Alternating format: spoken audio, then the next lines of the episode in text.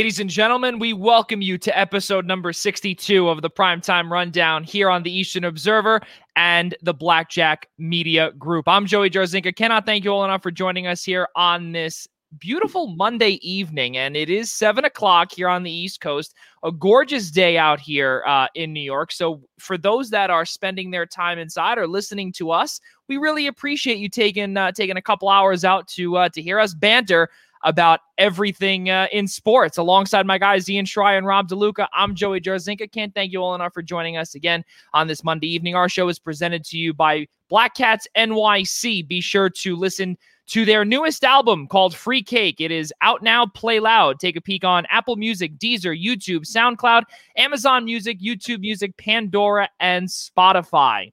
Ian Schraier, uh, you were just at the zoo with your daughter today at the Bronx Zoo. Uh, did we bring back any uh, any cheetahs for her, or any uh, any uh, any mountain lions, any llamas? Or you actually sent a picture uh, to me of a llama, I believe, or was that an alpaca? No, that was a camel. By oh, that was a camel. okay. Um, and and a stuffed camel um came home with us uh, from the Bronx Zoo. Okay, so at least you had a fun time on this gorgeous Monday afternoon. But Rob DeLuca, you are down in Seaside. How are you? And uh, you know, we're, we're beginning to to figure out these rooms that you're in, and obviously you're down at your uh, at your house uh, down in Seaside. I can't. Soon enough, nobody will know where I am. Once the backdrop comes in, every, it'll be a beautiful thing, and, it, and then it's just going to be a big old mystery again. It's gonna take away the fun of the ba- of the changing backgrounds. But you know what? Matching is better. Just like the and just like we're gonna match the beautiful shows we've done in the past with a great one here tonight.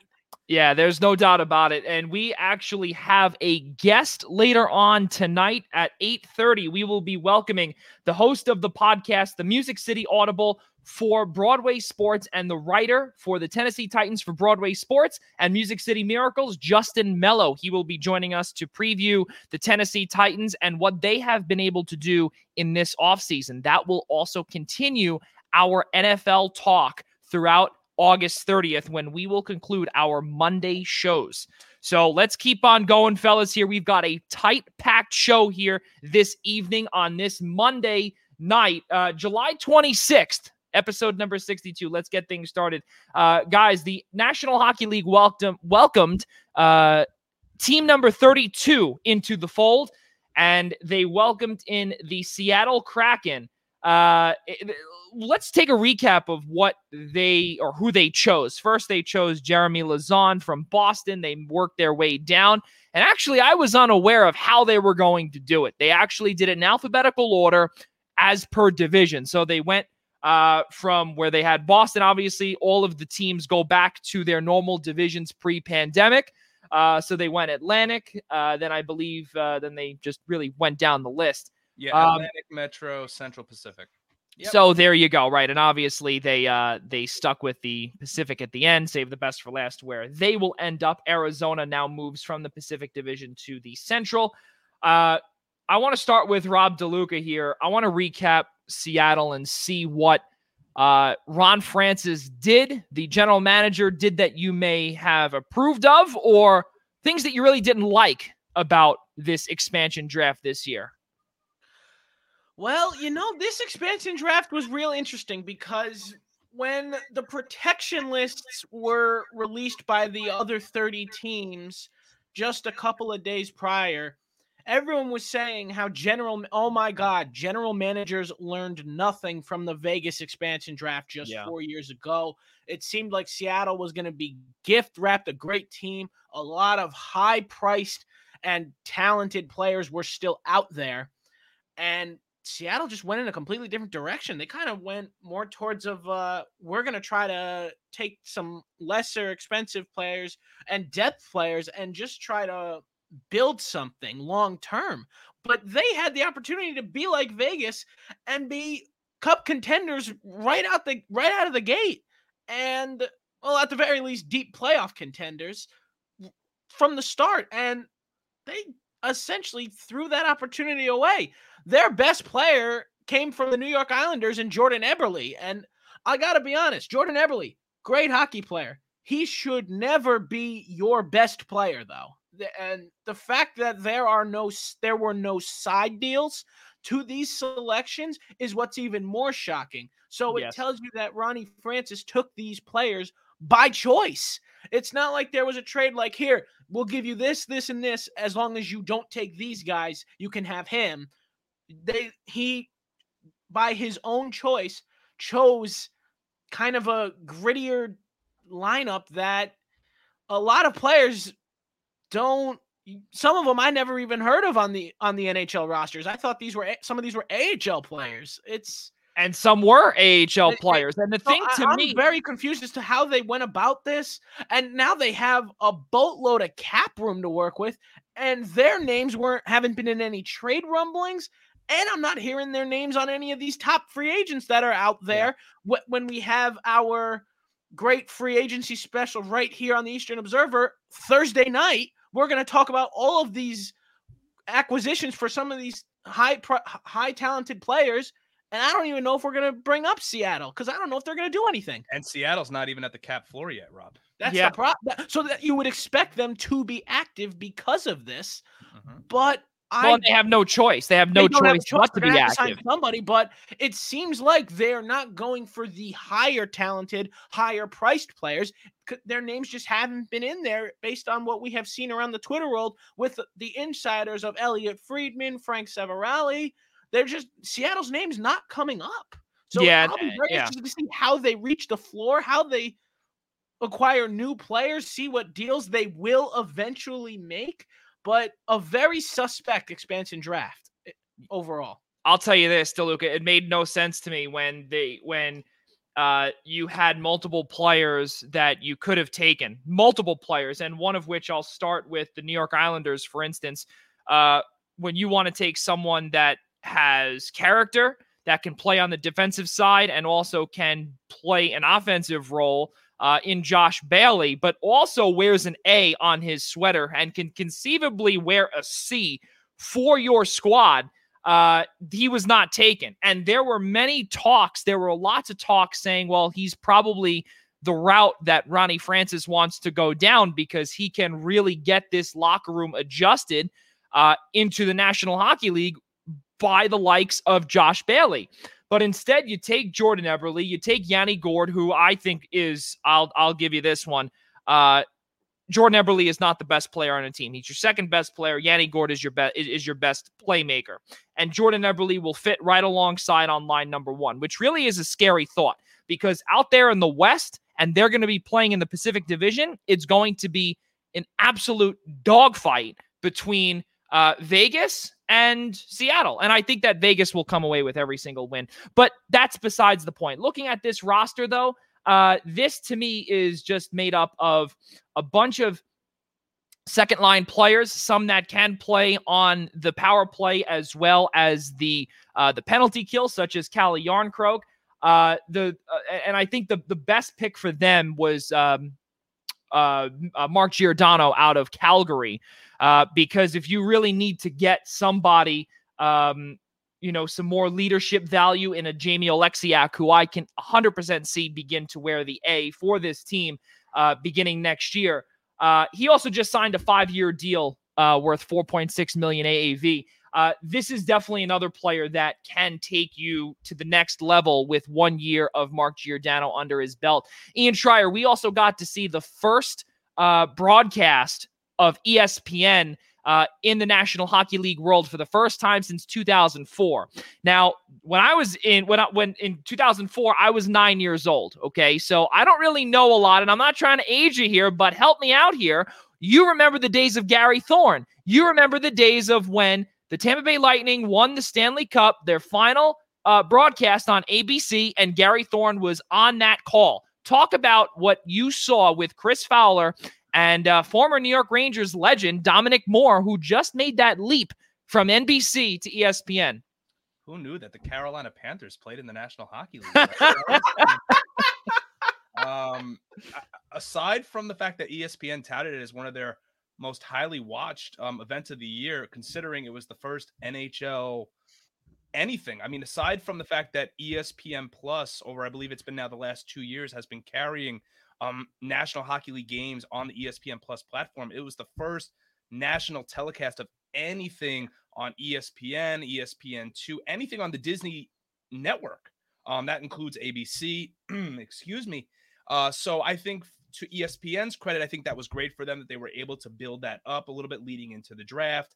Um, and then on top of that, to um, draw as much attraction because it's new. It's it's something that that fans of ESPN that are waiting for Gary Thorne to come back, which d- does not seem is going to happen. Um, the first sight of anything ESPN related to the NHL, the old music that you might have wanted to hear for the first time in, in 15 plus years, um, that ESPN was able to draw that kind of audience um, back uh, for for a sport that they haven't delivered on in, in a decade and a half. Um, with respect to the draft itself, though, the name that I thought that I that I was going to see, that I thought that Ron Francis was going to go out there and get was Carey Price. Um, I thought that was one of the biggest misnomers. I think just despite my issues with really the injuries, um, with respect to you know, there's there's a lot of question marks regarding Carey Price's health. I understand that, but when you look at the roster that Ron Francis has built and the lack thereof of goaltending that this team is going to run out there year one. I'm not saying that every team, when they, you know, whatever, you know, however far, however much further the NHL decides to expand their universe in terms of how many more cities they want to expand into. Not, I'm not saying everybody's going to be Vegas and everybody's going to go to the Stanley Cup final in their first year. But when you look at that roster from top to bottom and you look at the fact that they don't have a clear cut number one goaltender, it, it's just it, it, it boggles my mind. And you you haven't even reached the cap floor yet. So you're telling me you don't want to take at least the slightest chance at the fact that the Montreal Canadiens left Carey Price unprotected, knowing the injuries, but knowing his history and knowing maybe he could be what a Marc Andre Fleury could was to Vegas. You don't take a chance on Carey Price. That really uh, rose. That really brought up the biggest question mark to me for Seattle in the draft. So I- I yeah. think to me though, really, I think the biggest thing here is is that you there there there were a uh, there's a plethora of goaltenders that were available in the expansion draft. The moment you see ten million dollar cap hit, the moment you hear about a lot of these rumors that are going around, is listen, there's a very big possibility also that the Montreal media may have spiced this up to shy Ron Francis away from their It's very possible. goaltender from their franchise goaltender. And kudos to Montreal if that was the case. I don't believe so, but at a $10 million cap hit, I think kudos to Ron Francis. I disagree with Ian, and I'll tell you why. Because there's a guy that is just about, I don't know, maybe 40 miles north, that the reason why he signed in Vancouver was because he was going to be dangled in front of this expansion draft in Braden Holtby. And the reason why he signed there was obviously to sign that two year deal to eventually prove himself and maybe get taken and possibly a brand new deal in a year or two or something along those lines. Uh, I think, in my opinion, though, with with this whole with this whole expansion draft, it was an epic failure. Uh, and I also believe that Seattle, even though that they are 10 million uh, away from the cap floor, I believe we are seeing what Arizona is doing right now. And what Arizona is doing right now, they are taking everyone's garbage, literally everyone's garbage. We got to see uh, a trade that actually just went down Yes. uh, about, I believe, a couple hours ago with Anton Stralman, uh, former Correct. New York Rangers legend Anton Stralman, um, who was traded with a pl- with a few other picks, and then was traded back, or rather, the uh, the return from Arizona to Florida was just a seventh rounder in 2023. They are beginning to take all of these scraps, as the Islanders did with Andrew Ladd. They traded him Yeah. over there. Uh, Vancouver, of course, traded. Uh, or, or traded for Oliver Ekman Larsson and Conor Garland, as Frank Seravalli called a giant whopper of a financial transaction because it really was, where it was nearly $70 million being uh, traded back and forth over the border. Um, I think just Arizona is another team, and really, I would say Seattle as well should be another team similar if you don't want to go out and sign these players. That's the way I see it. I think it was an epic Yeah. failure. Um, I, I- I think concern, Joey, is is do you, did Seattle want to compete year one? Uh, look, I, I didn't mind them going. I, I think your point, Joey, on Josh Bailey was was, you know, it's not every day that a Ranger fan and an Islander fan agree, but I'm glad I'm glad Tyler and I um, agreed to that respect about saying not taking Carey Price was a mistake. It's not every day a franchise goalie falls in your lap. Well, it's also a mistake that the Seattle Kraken went right after Jordan Eberle and just completely overlooked Josh Bailey. Like I know he's not the best 100%. regular season performer, Yep. and he's more he's, he's a better postseason performer than he's a regular season performer. You went out there and you got guys that have won cups like Brandon Tanev and Vince Dunn, and you and you decided to, you know, fill your roster with some experience and guys that have played at the highest level in the NHL. Meanwhile, you you've got you, you don't have anything with respect to goaltending. So I I I- think to Joey's point, yeah, the, the draft was a failure from from a a point of saying where how Ron Francis de- built his roster. Um, that's number one. I mean, I think number two, I think Chris Fowler was just a, a problem o- overall with how he led um that expansion draft. Um, there there was just no enthusiasm behind it whatsoever. I mean, I think they were excited. I mean. I just want to go back to one thing about, and I'm not trying to trying to pour gasoline on a fire when it comes to the Islanders here, but I think, but how much did it pain Jordan Eberle to have to wear that Seattle Kraken jersey months, knowing the fact that his team, the team that he's going to play for this season, as compared to where he was only what a month ago. I, Yeah. I, I just kind of Yeah. felt for him, you know, eh, with respect to how, how is he supposed to come to Seattle and be optimistic about where this team is heading after he he just was sent off a team that was uh, again a win or two away from from heading to a Stanley Cup final. And keep in mind also, Jordan Eberle years ago with Edmonton made the playoffs one time. This is the part where we might see Jordan Eberle maybe never get back to the playoffs.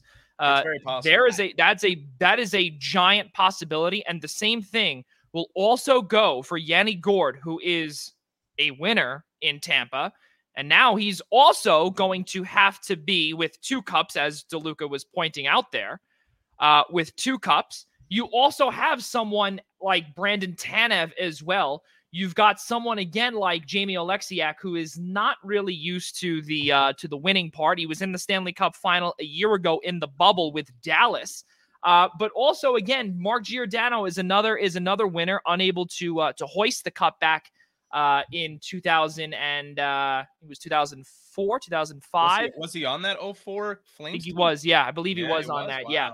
I Um, mean, there was talk, Joey, of him being flipped to the Rangers. Yeah. Um, yeah. for Ryan- Yeah, for Ryan that- Strome.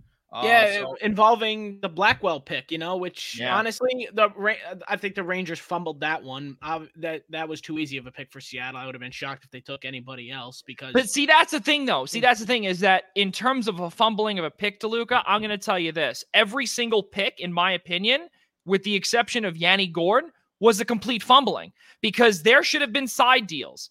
Things should have happened, side and you know what? And and the whole thing, and and really to sum up this this part or this segment with the expansion draft, Frank Seravalli, Darren Dreger, I'm sorry, not Darren Dreger, Pierre LeBrun from TSN and the Athletic right, right. um, essentially ruined the uh, the expansion draft and the televised version of it Oh, because yeah. everyone knew with social media, uh, it, it, it simply is not going to. Uh, you know, there was no enthusiasm. You saw it there. You saw it on the ground in Seattle. Everyone knew the picks. Everyone with social media knew the picks.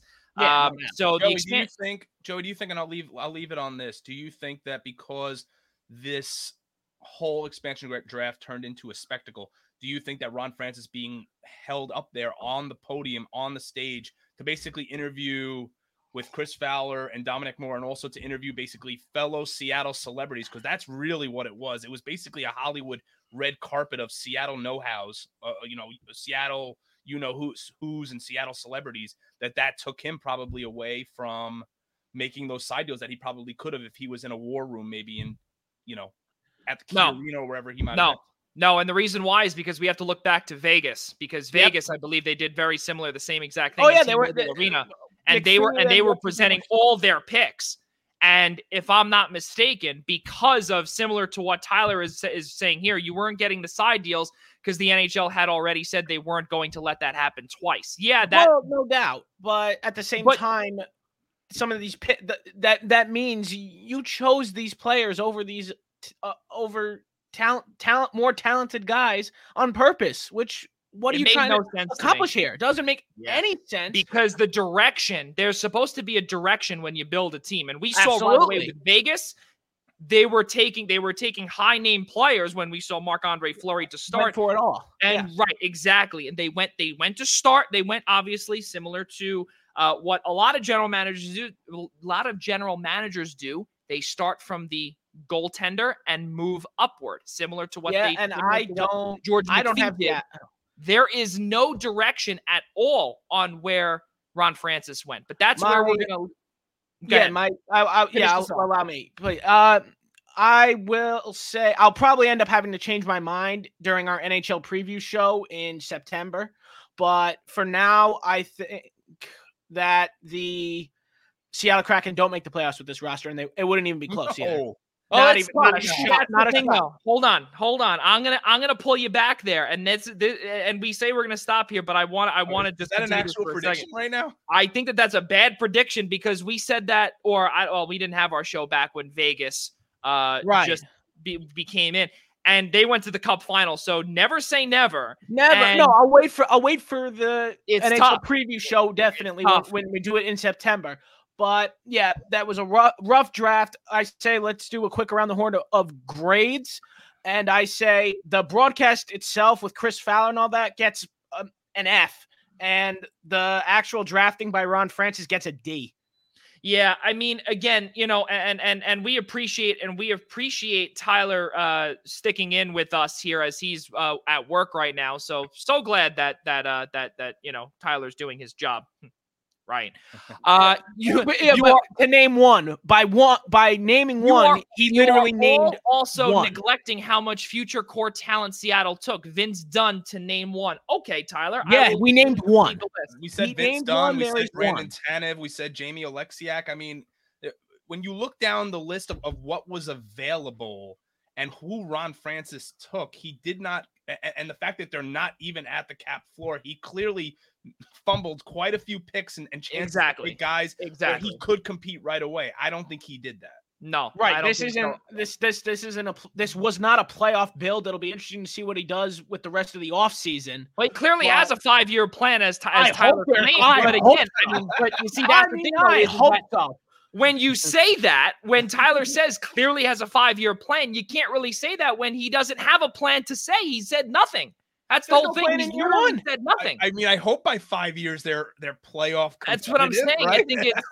It's do- do- but do we I mean, really? we what? wanted to see we wanted to see Vegas go through a five year plan. So I hope Tyler's right in the sense that Seattle has a five year plan and goes through it like the rest of the other expansion teams in Nah, this that's league bad. I had to uh, go look, through. Look, look, they're they're in a division with the Kings and the Ducks, who are both rebuilding. I mean, wh- wh- Look, where you- and where- here's the wanna- thing: because of this Seattle roster, one of them's probably ending up in the playoffs. Yeah. Because Well, they're going to take well, that third. They're going to take that third spot. Well, there's really no clear cut winner as a uh, okay, with the exception of Vegas, and now with Colorado. Vancouver. No, no, no, no. Colorado Colorado is in the Central. Central. Sa- San Jose. Oh, that's right. San Jose, no shot. No, No they, shot. San Jose is in an absolute rebuild, and there's also chatter where we saw on the Yeah, how about that trade? How about that trade with the Sharks this morning, Joey? Yes, it was a big Sharks one. and We the will, New get Jersey that, Devils. We will get to that in our sports update in a moment. But our good friend Brian Morales, uh, director of media relations at Wagner College, uh, B cannot thank you enough as again for continuing to watch us and uh, give us some comments as well. So Seattle doesn't get the players everyone thought. Does this mean that they were playing for top spot in the draft next year? Stockpile on young players and draft picks. Now, if that's the case, again, uh, you know, you don't obviously have to tell us that, but I mean, I, I, I don't know. Yeah, I I- mean, I don't I'll say this really quick, then we'll move on. There's there's obviously there's a consensus number one for the 2022 draft already. His name's Shane. His name's uh, Shane Wright, and he is supposed to be very very good. He's going number one overall unless he severely unless he gets severely injured. God forbid. He will be the number one overall pick. A lot of teams want him. The ones that aren't contending. But when you're in a lot when you're in a lottery format, it's hard to say that That's you- my point. That's my y- point. yep. we're in a lottery format. It's never the right thing to do to never a right thing to do to tank ever. Yeah, never you you intentionally lose games because you, you actually get burned. Hockey karma is real, and the Yeah. hockey gods look upon that, and you will get smited if you intentionally throw it away. So and I know Brian Morales is a huge Knicks fan too. Like you, he knows better than anybody. You can't even tank in the NBA with the with the possibility of losing the number one pick. It's the same in the NHL. Yeah, yeah. There's no doubt about it. And I want to end off with uh, with Tyler's comment here, where I disagree with the latter. You can't blame a guy who just had his entire draft spoiled by keeping his mouth shut. RF Ron Francis is a top tier GM. He knows what he's doing. Well, then, Tyler, why is he not back in Carolina running the show? That's where I'm going to leave it at. Oh, oh, just bur- oh, and you're not even going to let him come on the show to defend him. Just how I hope he's got some aloe for that burn. You just left him, Johnny. Well, I'll be honest because in Carolina things went very poorly. Yes, I understand that ownership was not doing certain things and spending money, like for instance Alex Nedeljkovic, where Stevie Yzerman, oh I don't know, completely fleeced the Carolina Hurricanes. That's the nice way to put it. goaltender. But I hate to say it, if Ron Francis was whatever, it simply does not. It, it, it simply does not happen. Um, if Ron Francis is a top tier general manager, he is in Carolina still with brand new ownership with Don Waddell and the rest of that ownership group. If he was a top tier GM, uh, I think he's still good. But uh, let's got let's let let's move on, fellas. Here, uh, guys. On Thursday, we've got our free agency frenzy show. Cannot wait to get that all started up on set or on Thursday, July 29th, 7 p.m. That is actually all of the information is on our ticker on the bottom. We really appreciate everyone tuning in, as well as um, as as well as the guys that are coming on. We've got the fourth period's Dennis Bernstein. We've got Newsday's Andrew Gross, who's going to be coming on. We've got our recurring guest Mike Zabo, who's going to be coming on. Uh, we got a few more uh, coming on as well. It's going to be tons of fun on Thursday. Uh, but keep in touch with everybody on social media by following us at Observe Eastern on Twitter. And uh, by following us on Twitter individually, all of our information is on the bottom. Uh, guys, I want to continue on with this NHL uh, segment because the New York Rangers grabbed Barclay Goodrow at a big time deal. Uh, six years worth $3.6 million AAV. Uh, they traded also Pavel Buchnevich, Pavel Buchnevich to St. Louis as well. Uh, for Ian, what he wrote here, a cap casualty, but could prove costly if they don't trade for Eichel or sign Landeskog.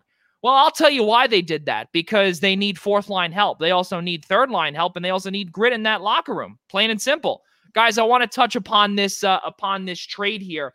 Uh, that really the Rangers acquired Barclay Goodrow's rights from Tampa Bay. He's a two-time Cup winner. He was also on the uh, the ice when Joe Pavelski got hurt against Vegas. He did not come back in that series uh, just a couple of years ago. Then Barclay Goodrow was shipped out um, so I, I would say that it's a pretty good deal for a fourth liner. The term not great. The money is pretty good. Uh, Ian, I want to start with you. You're a Rangers fan. Let's see what you got.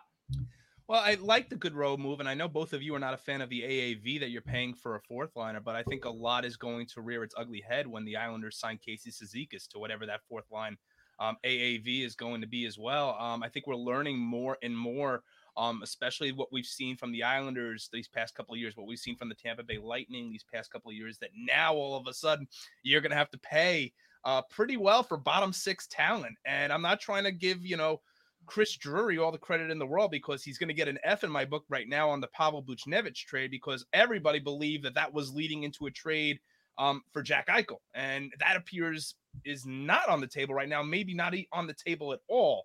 So um, I, I do like the Goodrow move. This is a team that is in dire need of bottom six help and dire need of grit. This is that is something that owner James Dolan asked for in the offseason with respect to how he saw his team compete against those top tier teams of the Eastern Division who they could not compete against because they did not have um, those kind of players. Now, with respect to Buchnevich, that's a concern because this guy is a top six forward. This is a guy who produces when he's healthy. Um, and if they can find a guy to replace him or or put another scorer um, on that wing right now, and you're going to depend on young players who who are still unproven, like Filipino. Um, you had to like what you saw last year out of a guy like Vitali Kravtsov, but I don't know if those kind of guys are top six forwards yet. Um, so I think there's a lot of questions going in. They're still in need of center help. Um, there's talk of Ryan Strome still on the trade block. So if he goes, what what exactly besides Chris Kreider are you doing at center?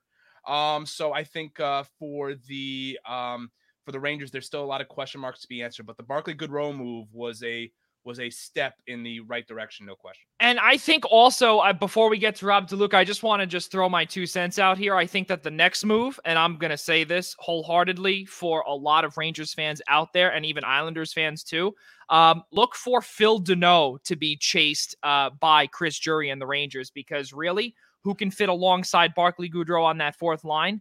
Phillip Danault perfectly. He can play on the penalty kill, and he is, in my opinion, one of the best penalty killers as well as def- or uh, defensive uh, forwards in the entire NHL and will be paid like one. I don't know if it's going to be the Rangers, but there's also some chatter that the Florida Panthers are also out yes. there. But the Montreal Canadiens are going to be letting Phil Danault get to Wednesday unscathed. DeLuca, your thoughts That's on right. this Goodrow move? I know you didn't like the term. Yeah, no, look, you don't give you don't give term like this to fourth line players, bottom six players. You just don't you don't do it. The money's fine, but teams need to stop trying to replicate the Islanders' fourth line that literally defies all logic of fourth lines. It it's it can't be replicated. It's simply not possible. And honestly, I think I think he can with the right players. It, it, Chris Drury's off to a poor start here as Rangers as, as GM this offseason. Like, look, getting Goodrow, great move. It was a good move. He helps the bottom I, six. I don't know if you the contract's not great. Luca, I, I think you're. I don't think you're giving him enough credit for unloading the. You know, Nick. Um, I was just saying Nick Holden. I don't know why I'm losing my mind here. Uh, yeah, no, Ian, it's that wasn't that Not it's that the that did it, Ian. Look, I'm losing my mind he's on, struggling on, right now on, on, former Rangers, but no, I, I I don't think by by any stretch you can call call you know the one uh, you got to give it past Wednesday to, to, to really. Oh, I will. No, no, no, no, no. Of course, of course, I'll do that. But so far, I mean, I'll ex- when we get to the Buchnevich trade, I'll explain why he's ahead, struggling. Yeah, when when we get to the Buchnevich trade, I'll explain why that was completely wrong. But the Goodrow deal, the money, like I said, money's good. I'm not a fan of giving bottom six players. Mainly, Goodrow's probably going to hang out in the fourth line, maybe the third line, depending how the season plays out you don't give someone like that six years. Sure, he's young, but I I see a lot of risk in locking down depth players like that. You should ma- max it out at like four years at most. But the term term is fine. But the but the money the money is good. The money is good though. So I, I'm not completely against it, but six years is a little much. It's not the worst thing in the world, but it's it's risky. It's risky to ha- commit to players for a long time, and that could apply. That applies to anybody, really. It, six years is a so, long time. So the Barclay Goodrow deal, in my opinion, you look at you look at what he was able to do in 2015-16 when the Stan- when the the Stanley Cup finalists Sharks uh, they lost in six to Pittsburgh. Uh, he's also won two cups with the Tampa Bay Light uh, with the Tampa Bay Lightning. What other New York Ranger on that squad has a Stanley Cup?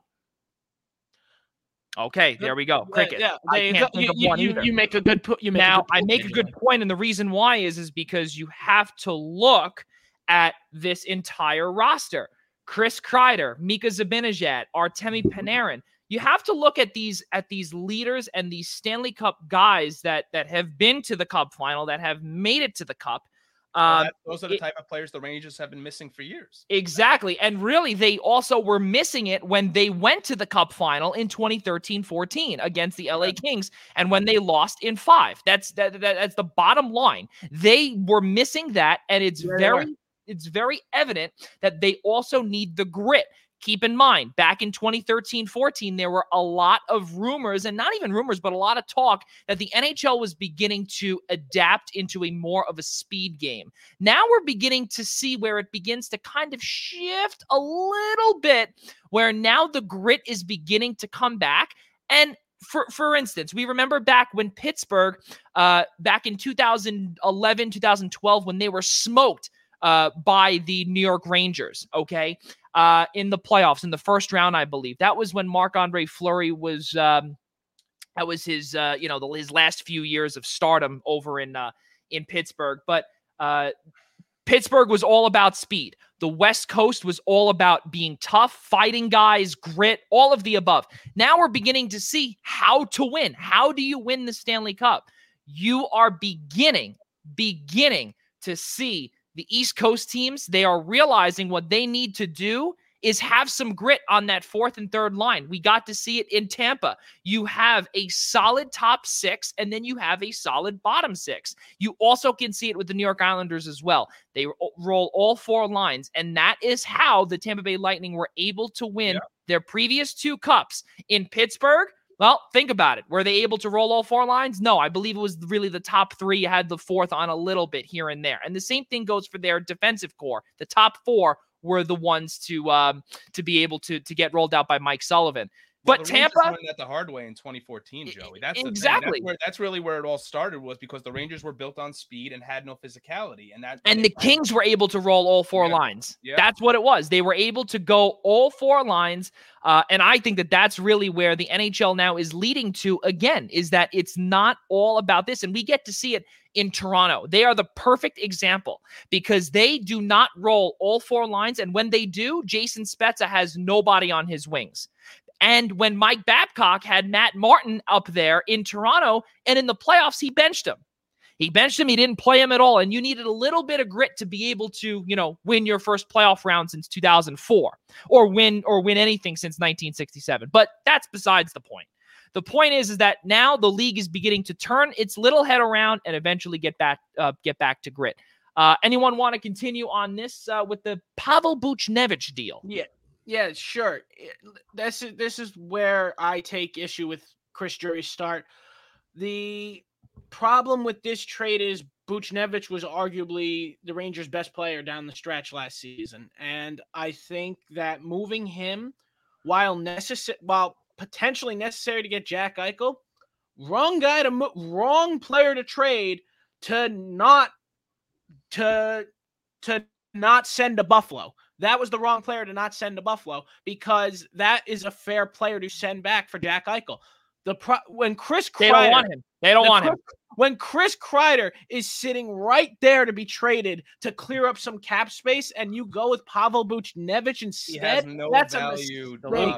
DeLuca. Has, Chris Kreider has zero value, and the Rangers made the biggest. Well, what'd you get back? Well, you, you're telling me you couldn't get that back for Chris Kreider? It's not like you got anything DeLuca, special. You also have a no movement. He has a no movement off, clause as well. Oft, in, oft injured, oft injured, very streaky when he score with with with regards to his scoring output. So uh, if Rangers are stuck with that contract the whole way. Maybe Ronnie Francis wants to call about Chris Kreider. Uh, uh, that would be the only team at this point I would think want to call about it. But that, but now, but now, my my main point is the fact that the trade for Jack Eichel hasn't happened yet is more than concerning for the New York Rangers because the whole point of moving Buchnevich was to get this guy. No, so, I, well, yes and no. It's fair, yes, but no. No, yes. But, so it's at this point, point, it's like, but point. what are you going? What are you going to have to send to Buffalo now for Jack well, Eichel? Is the question. question because I feel like Buchnevich would be a perfect asset. My question with Buffalo now really more lies with how much leverage do you have now that you just sent two of your top, two of your three best players oh, gone are gone now. Ristolainen gone, Reinhart gone. So exactly how much leverage um do the Pegulas have in Buffalo right now with Jack Eichel when you know this team is not going to win and you know you're going to have That's an right. unhappy elite player on your roster come October.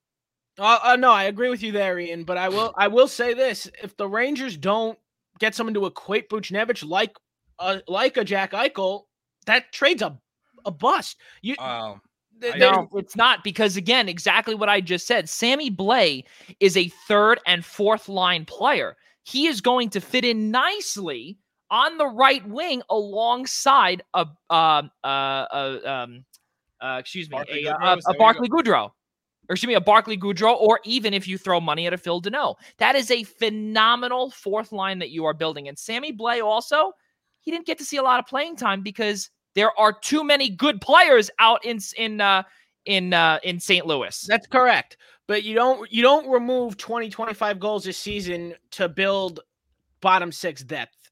That's just not what you don't remove that kind of scoring without trying to Im- implant a replacement. So I really hope that for for I mean personally I really don't as a Devils fan, but for Rangers fans' sake, I really hope there's a plan in place from Chris Drury. Um, I, I I can't imagine after trading Buchnevich that that they're tr- not trying come Wednesday. I mean, I, there are people who still believe by October 13th that Jack Eichel is going to be a Ranger, but yes, I think I think something has to be in the works to answer for this Buchnevich move.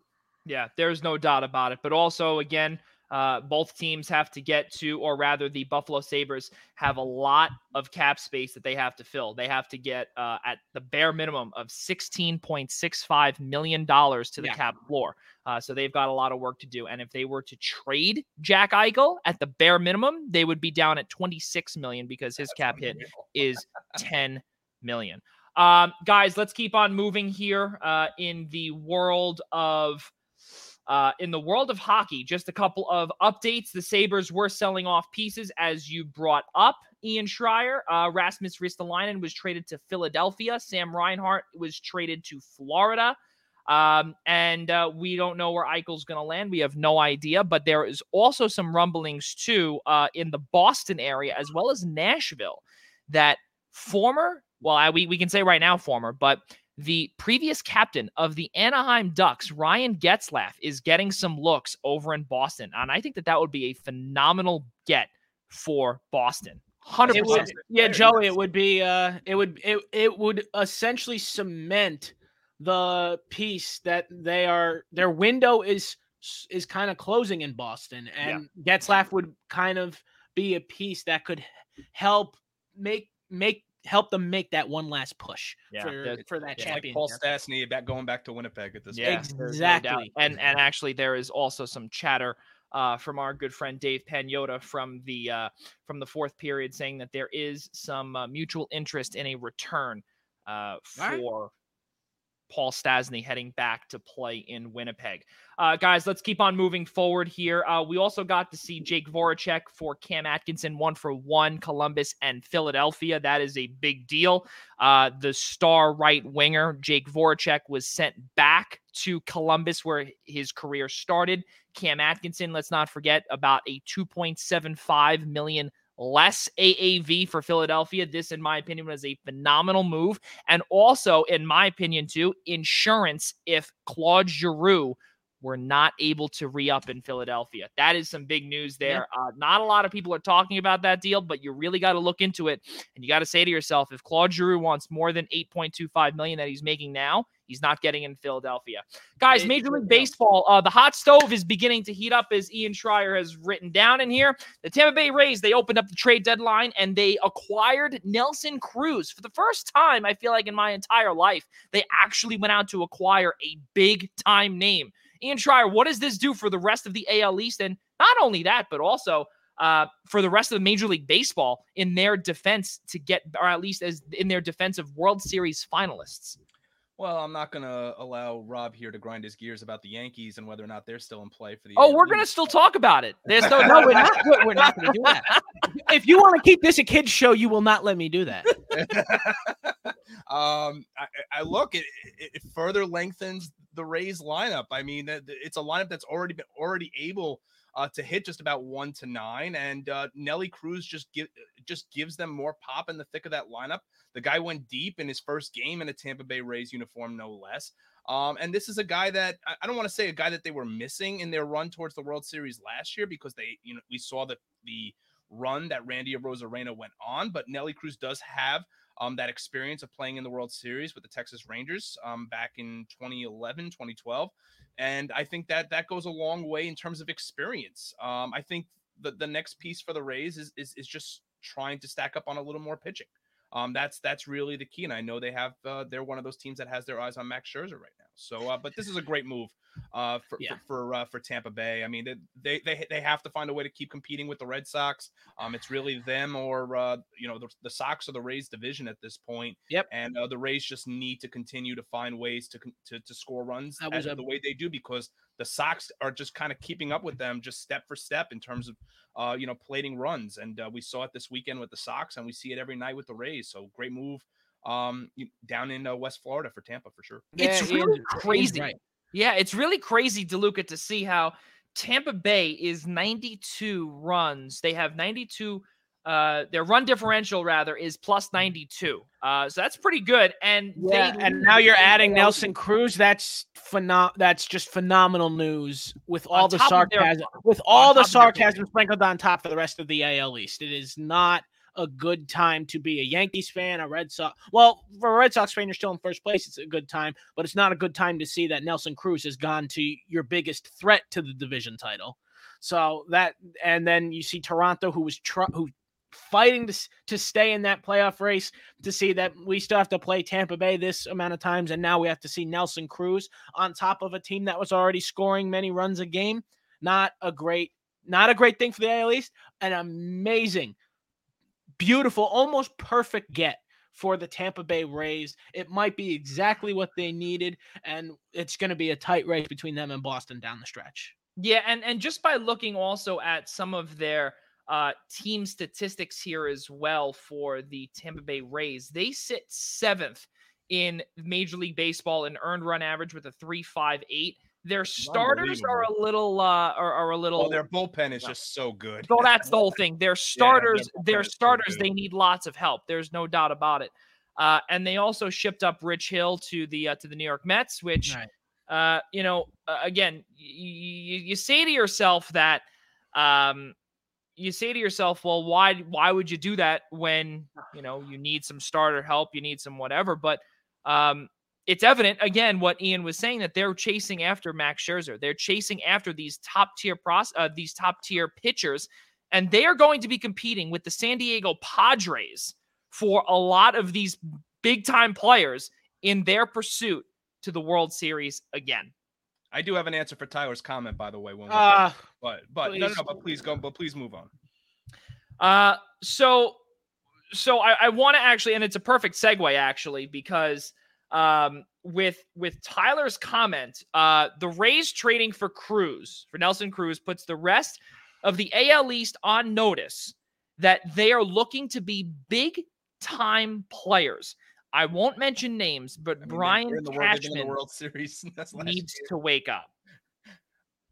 who can I can I ask Tyler this question and, and please you know feel free as Tyler's been doing all night to comment and we appreciate it between him and Brian um adding in their adding in their comments tonight as uh, for our show. We're gonna get Um, Brian's comment up there in a moment. Who is and and the same thing goes for Brian's comment as well. Who is um Brian Cashman trading? Who's he trading?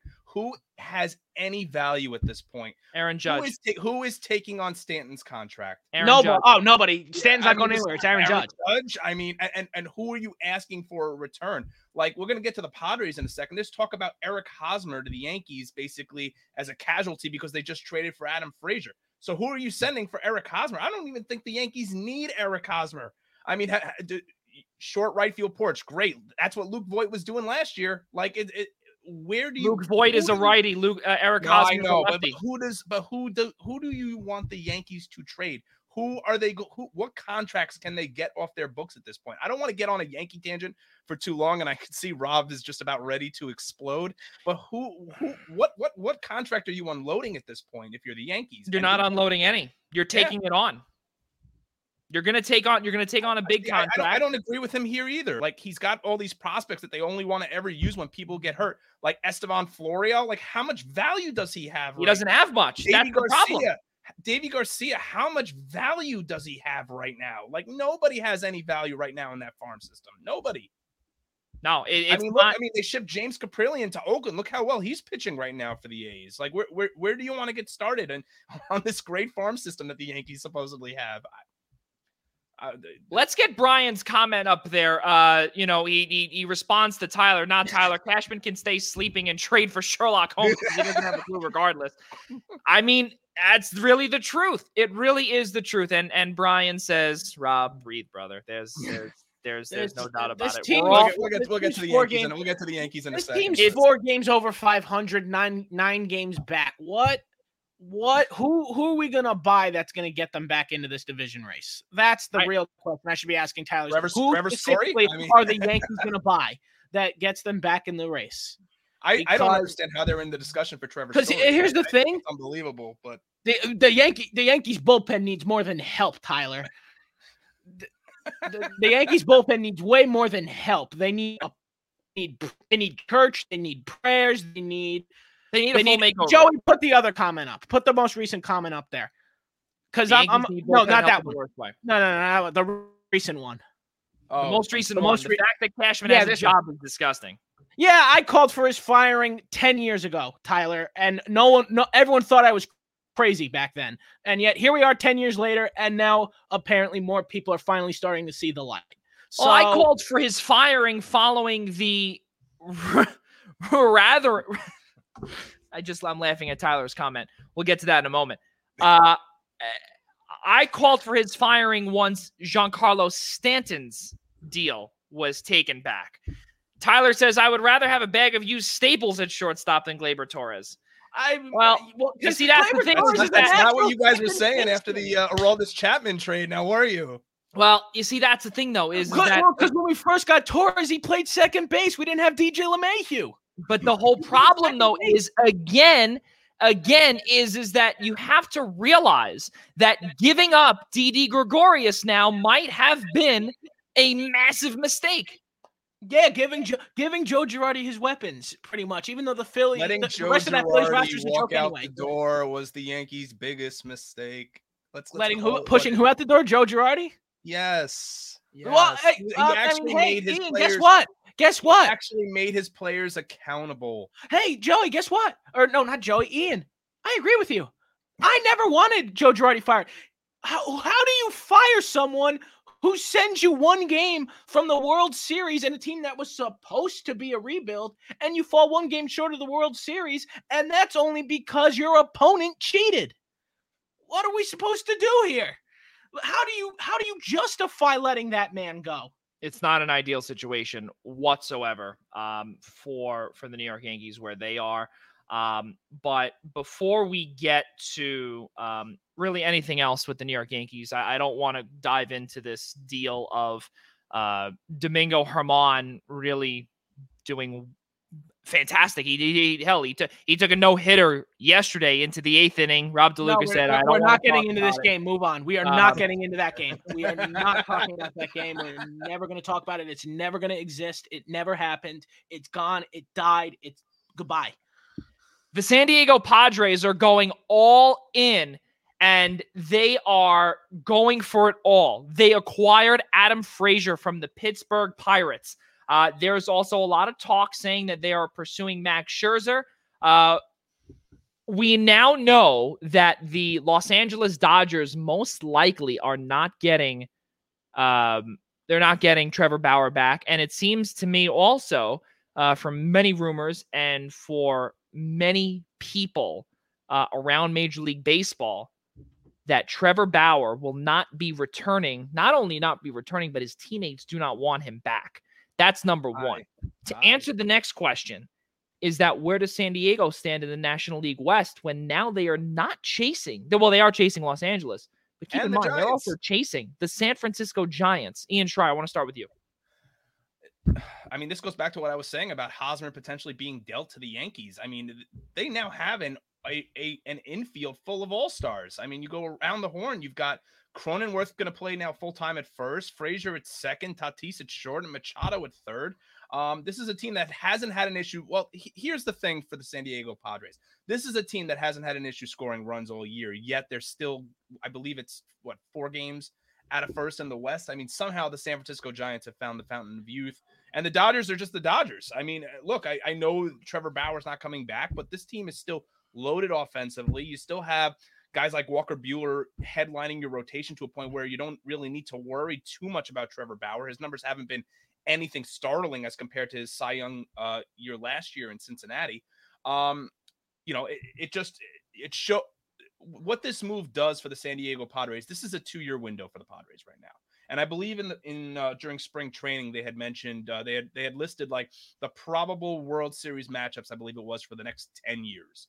Um, and I believe next year it was supposed to be the San Diego Padres against the Chicago White Sox, based on the elevation, you know, the the track of where the teams have ha- are, are really sitting, and you can see the White Sox and the Padres based on how they've built their teams, kind of heading on into a World Series matchup at some point. Um, but that, but to me, this is a two-year window now Um, yeah, Brian, absolutely. They're they're a straight fun, fun team. They they score runs at will. I mean, they're they're a team that's built from the top down. Um, AJ Preller is is is ready to make a run at a championship. And it's un- and understandably why. I mean, I, I don't think they're thrilled with the production they're getting out of Wil Myers um, right now. I think he's an expendable piece, and so is Eric Hosmer, as you could see from the Frazier trade and uh, moving Cronenworth over to first. But remember, they're also getting Mike Clevinger back next year. So now you're going to have a rotation that if you try to add Scherzer to that. So now look at you've got a team, you've got a rotation built of Scherzer if he gets acquired by San Diego, Scherzer, um, Paddack, Darvish, Snell, and and Musgrove, and then you add Clevinger to that next year and push Paddack out the door. I mean, that's you've got. Well, that's actually what I was going to ask you, Ian. How about how well, about how about your guy no, Chris no, Paddack? No, Where does he fit into this equation? Paddack is still a number five starter at best, but obviously when Clevinger comes back, he'll he'll get pushed out of the rotation. Um, and then he'll the, be the number three starter next year. Don't you worry. Then news broke at like ten o'clock last night, except nobody validated it. Was that supposedly Craig Kimbrel was coming back to San Diego?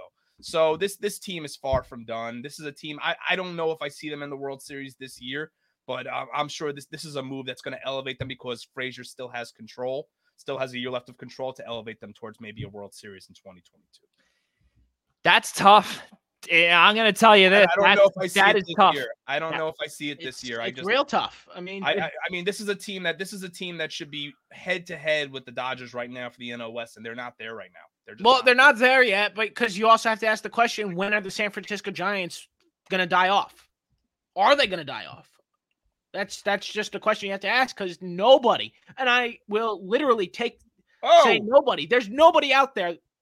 Oh, hold on, guys. We might have breaking news here. Um, I love um, it.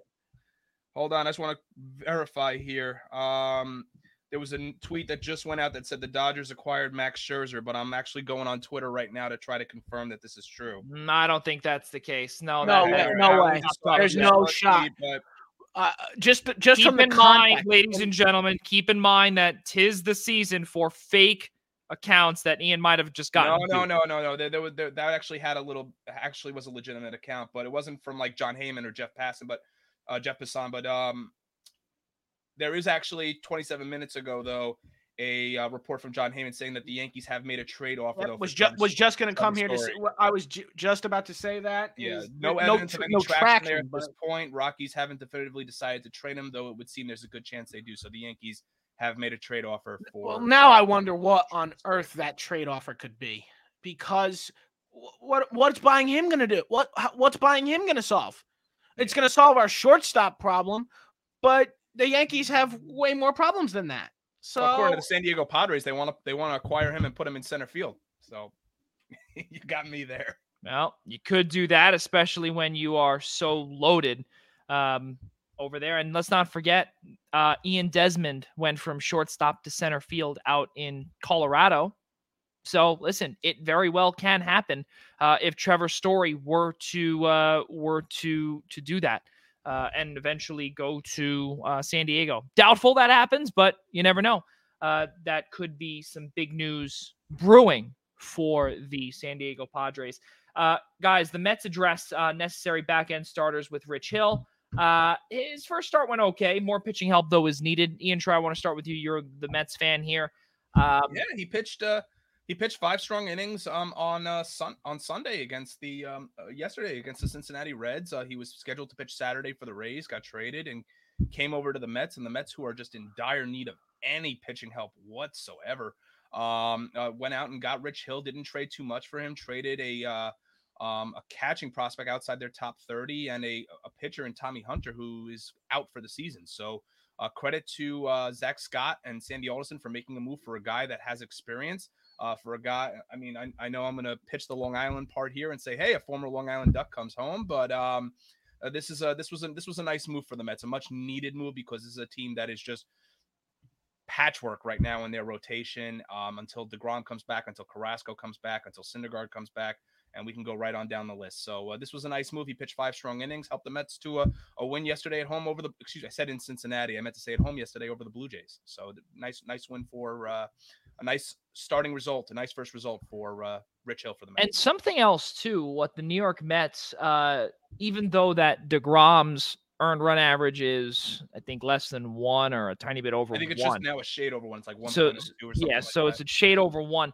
Uh, they still rank fifth in Major League Baseball in earned run average, and a lot of it obviously has to do with him. Three point five two earned run average in ninety seven games played. As we said, that's its fifth, just behind the Padres, Brewers, Giants, and Dodgers. So um, the Mets are another team that really should be uh, really put under the microscope heading into trade deadline Friday. Uh, that's going to be tons of fun as well because there's a lot of chatter that the Mets could be trading for Kris Bryant. There's some chatter that Craig Kimbrel could be on the move. We don't know where, but in addition to free agent frenzy on Thursday, also trade deadline Friday for Major League Baseball is going to be, as Brian Morales says, straight fire. Good things coming up for Major League Baseball, guys. Let's keep on moving here. Uh, we got to see also what the Seattle Mariners. Uh, apparently, he is, uh, or not he. They are in pursuit of outfielder Whit Merrifield. Uh, he also plays second base as well, uh, and he's in control until 2023. And it makes it, it makes me wonder what the Kansas City Royals would be doing if they didn't hang up the phone. Uh, there's no reason why they should be they should even be taking any offers. Why else did they did they acquire Andrew Benintendi then? Don't you want to build around a few guys? Allegedly. I, I, I, I, I, when I read that and put that on the list to discuss tonight, um, I, I really couldn't believe it because the Mariners are not a win now team. Um, I know, I believe Kyle Seager, their their long tenured third baseman, I believe his contract is up at the end of the year. Um, No. and maybe and maybe they need a guy to come in and play third base. Though Whit Merrifield's primary position is either second base or the outfield. Um, maybe that's the reason behind it. I, I I don't understand why the Mariners of all teams. I mean, are they looking to be active um in the offseason and and try to make a run at a very very weak AL West outside the Houston Astros? Um, I, I think there's there's there's a lot of question marks as to why the Royals would Yeah. to unload with Merrifield. I'm I'm I'm not really holding anything to the fire on this just yet. Um, I think Right, the Mets have but- actually inquired about Whit Merrifield. Um, but I think that's a that's a player if the Mets wanted to acquire, I think they should look to acquire um when he hits the un you know the free agent market in a couple of years. Um, that would make the most sense for the Mets. Um, I think right now, you know, guys who what we're learning more than ever on the hot stove now is that guys with years of control left costs more. I mean, guys, it costs more prospects. It costs higher tier prospects. These teams do not want to give up guys that they're paying next to nothing for big contracts. So you're going to have to unload more from your farm to get players like this. So it, it, it makes no sense for the Mariners whatsoever.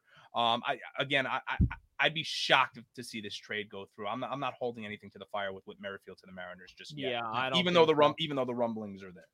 I I can't. I think that that's just some that's just some you know some some hot people like to throw people like to throw sticks in the fire, keep it burning. But I mean, look, yeah, I don't. guys I like don't Jon Heyman and uh, you know.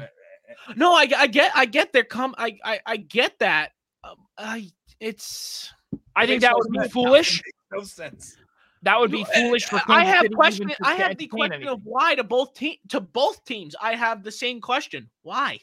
Why are the Royals trying to move him? Why are the Mariners trying? To move them? I don't think they're up? trying to move him at all. I think that's yeah. I think I the way it sounds to me, Seattle picked up the phone and said, "Hey, is Whit Merrifield available?" And then they probably How is there not phone. reports of the G of the Royals GM laughing and hanging up? Why are there no reports of that? Because if I if I was the Royals GM, I'd laugh and hang up. Because but there's probably nothing to discuss further. That's the biggest thing too. There's really not much. As soon as I, further. I don't even know if I take the time to laugh. I, I as soon as I heard Whit Merrifield, I'd hang up the phone. I, yeah, brutal. I, I wouldn't even give it the time of day. brutal stuff, guys. But ladies and gentlemen, it is 803 here on the East Coast alongside my guys Ian Schraier, Rob DeLuca. I'm Joey Jarzynka. Cannot thank you all enough for joining us here on this Monday evening, July 26th. Uh, it's a great day or a great night rather to be on our show because we will be welcoming in about 26 minutes we will be welcoming a guest that will put the cap on our week number two of previewing the 2021 NFL season. Justin Mello, host of the podcast, the Music City Audible for, uh, for Broadway Sports. He also writes for the Tennessee Titans for the aforementioned Broadway Sports and Music City Miracles, and also covers the NFL draft for Draft Network, the Draft Network. So uh, we've got a great guest on board with us, and that's actually going to lead us into our little talk of the AFC South. Guys, last or rather two weeks ago, we got to discuss the NFC North with uh, the Athletic's, Matt Schneidman, who covers the Green Bay Packers. Really good to have him on. And today we're going to continue our slew of guests uh, here tonight as we discuss the AFC South. Uh, let's start off with this, fellas. Uh, a little preview here with the Indianapolis Colts. Ian Schraier, I want to start with you here. Uh, because you're a Giants fan, you're no longer will be seeing uh, Carson Wentz. Obviously, he didn't really do much anyway to the New York Giants uh, in his short stint here in Philadelphia, or rather in Philadelphia. Uh, so, what do you see about the Indianapolis Colts this year? Are they looking to go back to the promised land, and can they get back there with him at the helm? It's tough. I mean, a lot is depending on whether or not that chemistry is there between uh, Carson Wentz and his former offensive coordinator in Philadelphia, now the head coach of the Colts, and Frank Reich. Um, if they can find a way, sure. I mean, I think it, it, it's a if if they can if Carson Wentz can find that old magic, I think it's a two team race in the AFC South. Um, if not, I think it's the Titans division to lose going away. Um, I think we've seen the issues of Carson Wentz the last couple of years. I think Joey can elaborate on them tenfold. Um, you know, the issues that we've seen with Carson Wentz the last couple of years. Uh, he's not consistent. Um, I, I, know last year the Eagles didn't have much of an offensive line, so I think that really played a, a, big factor into it. I think the talent is still there. The question is, is can Frank Reich um, and reuniting with his former offensive coordinator in Philadelphia be the difference maker and turn the Colts back into a Super Bowl contender? I'm not so sure yet. I think we're going to have to see it more on the field the first few weeks and judge from there. I'm going to throw this one out there, and uh, I think the Indianapolis Colts. This is their division to lose. Um, wow, and I want to say, and, and, there's there's no doubt. I really believe that that is the case. Um, I think that Carson Wentz going back to his offensive coordinator and Frank Reich.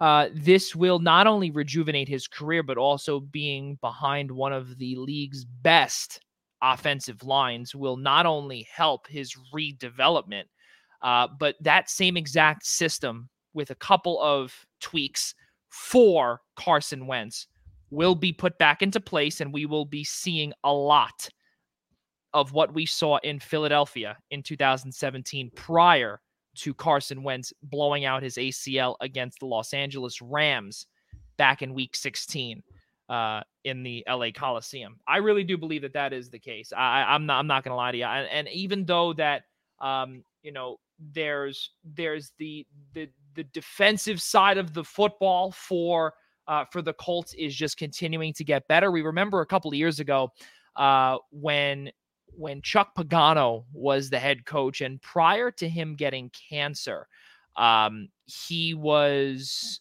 really leading the charge on one of the worst defensive uh, defensive teams in the entire NFL, like historically bad and I think now that we are beginning to see um, this Colts team take a, a turn, I really do believe that with everybody led by Darius Leonard in the middle um, as a linebacker, it's only going to move up. And it's, eh, I don't think that if they were to move downward in the standings or even move downward in, in their development towards getting back to where they were with Andrew Luck, I think that that would be an epic failure, but I don't see that happening. I really do believe that, as Brian Morales said, wow, bold Joey. Seriously, I do believe that this is their division to lose. I think uh, look, I think the the offense has has a lot of bright spots. I think you, you have that three-headed monster in the backfield with Jonathan Taylor and uh, Marlon Mack and Nyheim Hines and um, you've got uh, T.Y. Hilton still as your your wide receiver one. And He's always a threat to to uh, to break a big break off a big play. You've got Michael Pittman as your number two. Um, Jack Doyle has really turned into a nice tight end piece. Um, so I think offensively, I think Wentz has the pieces to succeed. I still have some questions on the on the line on the offensive line aside from Quenton Nelson. I think you're asking a lot from Eric Fisher to hold down that left tackle role coming off a serious serious injury. Um, on the defensive side of the ball, you have to ask for a repeat of last year. Um, and I think that's a lot to ask for. Uh, you're putting a lot of stake into Kwity Paye, their first round pick out of the University of Michigan, panning out right away. Um, you do have a guy who can, like DeForest Buckner, a veteran player, um, who can really um, be very abrupt um, and really make a, make a lot happen on the interior. Uh, but I think for the Colts, a lot, a lot has to do um, with them defensively as well as uh, just um, with regards to the uh, what happens with Carson Wentz. I mean, it all falls back, Joey, to to Carson. But I think that there there's some questions on the defensive side of the ball too, and that's why I'm not so willing to put the Colts out there as the AFC South champions. So first, I just want to say that it looks as if that DeLuca's Wi-Fi uh, has just gone down. So it's going to be you and I uh, holding down the fort, Ian, just for a few moments. Uh, but from hopefully what back soon, yeah, hopefully, hopefully we we get him back soon. But what I can tell you though is is that um, looking at what this offensive line is all about, um, Ryan Kelly, Quenton Nelson, and heck, even Eric Fisher. Uh, he was a cap casualty in Kansas City. You've got him out there. Uh, unfortunately, Castonzo uh, is no Anthony longer Castonzo, right? Yes. is is no longer there as well. So you know y- y- you've got a decent a decent core uh, over in Indianapolis on that on that offensive line.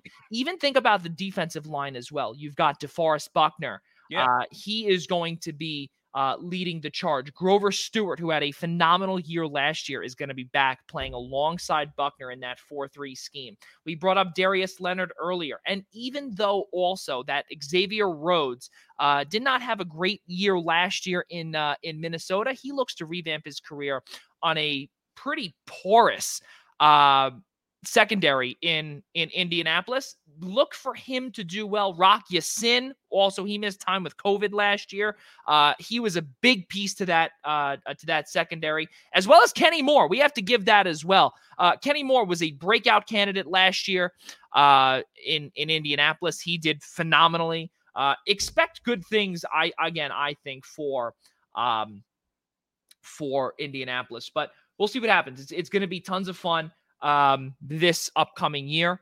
And uh, let's keep on moving forward here. Unfortunately, we do not have Rob DeLuca just yet. Uh, hopefully, we will get him back uh, sooner rather than later. Ian, I want to keep on moving here and go to the Houston Texans because really the AFC South, aside from the Indianapolis Colts and the uh, and the Tennessee Titans, again, we're going to have Justin Mello on later uh, in in our show about 15 minutes from now, it's very evident that there is really no direction for Houston, uh, and Deshaun Watson might not be uh, the the answer later on uh, for this uh, for this Texans team. We say that because he has requested a trade officially, and they are going to be uh, listening to offers on on the on on Deshaun Watson, and there's really not much to look forward to for this Texans team. You know what you can ask for Deshaun Watson. The problem is, what is a team going to pony up with him with the with the baggage against him right now? Is, yeah. is number one. Um, and, and, we see this year in and year out. Um, I mean, right now, I think even with Deshaun Watson, I have the Texans as a last place team in the AFC South. I actually have the Jacksonville Jaguars slightly ahead of them. Um, if not maybe dead even, um, just because I think the Jaguars are, are going to be even with a rookie quarterback um, excuse me, a more competitive team. Um, when you look at the roster for the Texans, top to bottom, I mean, th- there's just so many holes, so many question marks. I mean, this is a team, in my opinion, that is going to be fighting for the number one draft pick um, come next uh, April. Uh, look, I you know I think David Johnson showed spurts of his his old self last year. Brandin Cooks is on the downside of his career at this point. Um, that you know, that's two two pieces right there. I mean, granted, you're asking a lot out of 30 some odd year old Randall Cobb at this point to be a number two receiver in Houston, whether that be Deshaun Watson or not. And then if Watson bails, your starting quarterback now all of a sudden becomes Tyrod. Um, I've got questions there. Um, the best player on your defense right now, if you're Houston, is Vernon Hargreaves, who has not panned out yet as a first round draft pick at all when Tampa Bay drafted him um, out of college. So um, I th- this is a team that's going to give up a lot of points. I'm not even sure if, if even with Deshaun Watson under center, um, if this team, even with uh, Laremy Tunsil still anchoring that offensive line, um, will even have enough to even be able to outscore uh, teams, if even if they can, with the players um, available to him. Um, I think the Texans um, are in full on rebuild mode. They are number one draft pick aiming mode. Um, last place at this point, maybe they're they're dead even with the Jaguars for a tie for third place. But right now, last place. Well, I'm going to tell you this. I honestly believe that the Texans will be worse than the Jaguars. I think that there's Yeah, so much I- I- upside, that's- upside that's- with with yeah. uh with Urban Meyer. There's there's a lot of upside with you know Tim Tebow. Uh, you know he was signed there as a as a tight end. Obviously, there's nothing to come from that. Um, but you know, eh, listen, I'm going to tell you this much. What I will tell you though is, is that I really do believe that, and I wish we had, um, we had Cecil Shorts with us here, uh, former NFL wide receiver who actually played with, uh, with the Texans. We'll have him on uh, at some point down the road. But uh, looking at the cap numbers, as everyone knows that I love the, I love looking at the cap numbers. Uh, Deshaun Watson this year is making fifteen point nine four million dollars. Next year, the uh, the cap elevates all the way to forty point four million dollars for him individually. Uh, not really much to discuss there because the Texans are not spending any money. You look at everybody else next year; there is no path. Um, there's really no path for Houston whatsoever. And you look at their wide receivers; they they made plays last year for Brandin Cooks. They made a they they they signed Randall Cobb to a big money deal. They signed Andre Roberts. Uh, there, uh, you know, it, it I made think the no- best wide receiver in that room right now, uh, JJ, is Keke Coutee. uh, yeah, as, as their third wide receiver option at this point. I mean, I'm not trying to take anything away from Brandin Cooks, but I, I mean, both him and Cobb are on the downside of their careers. I mean, Kuti became a, a nice piece for Deshaun Watson the last couple of years. So, I mean, I, if anybody is who to look forward to, um, yeah, I mean, look, Brian, I mean, the only reason I, I put them level maybe with the Jaguars is if Deshaun Watson is still there.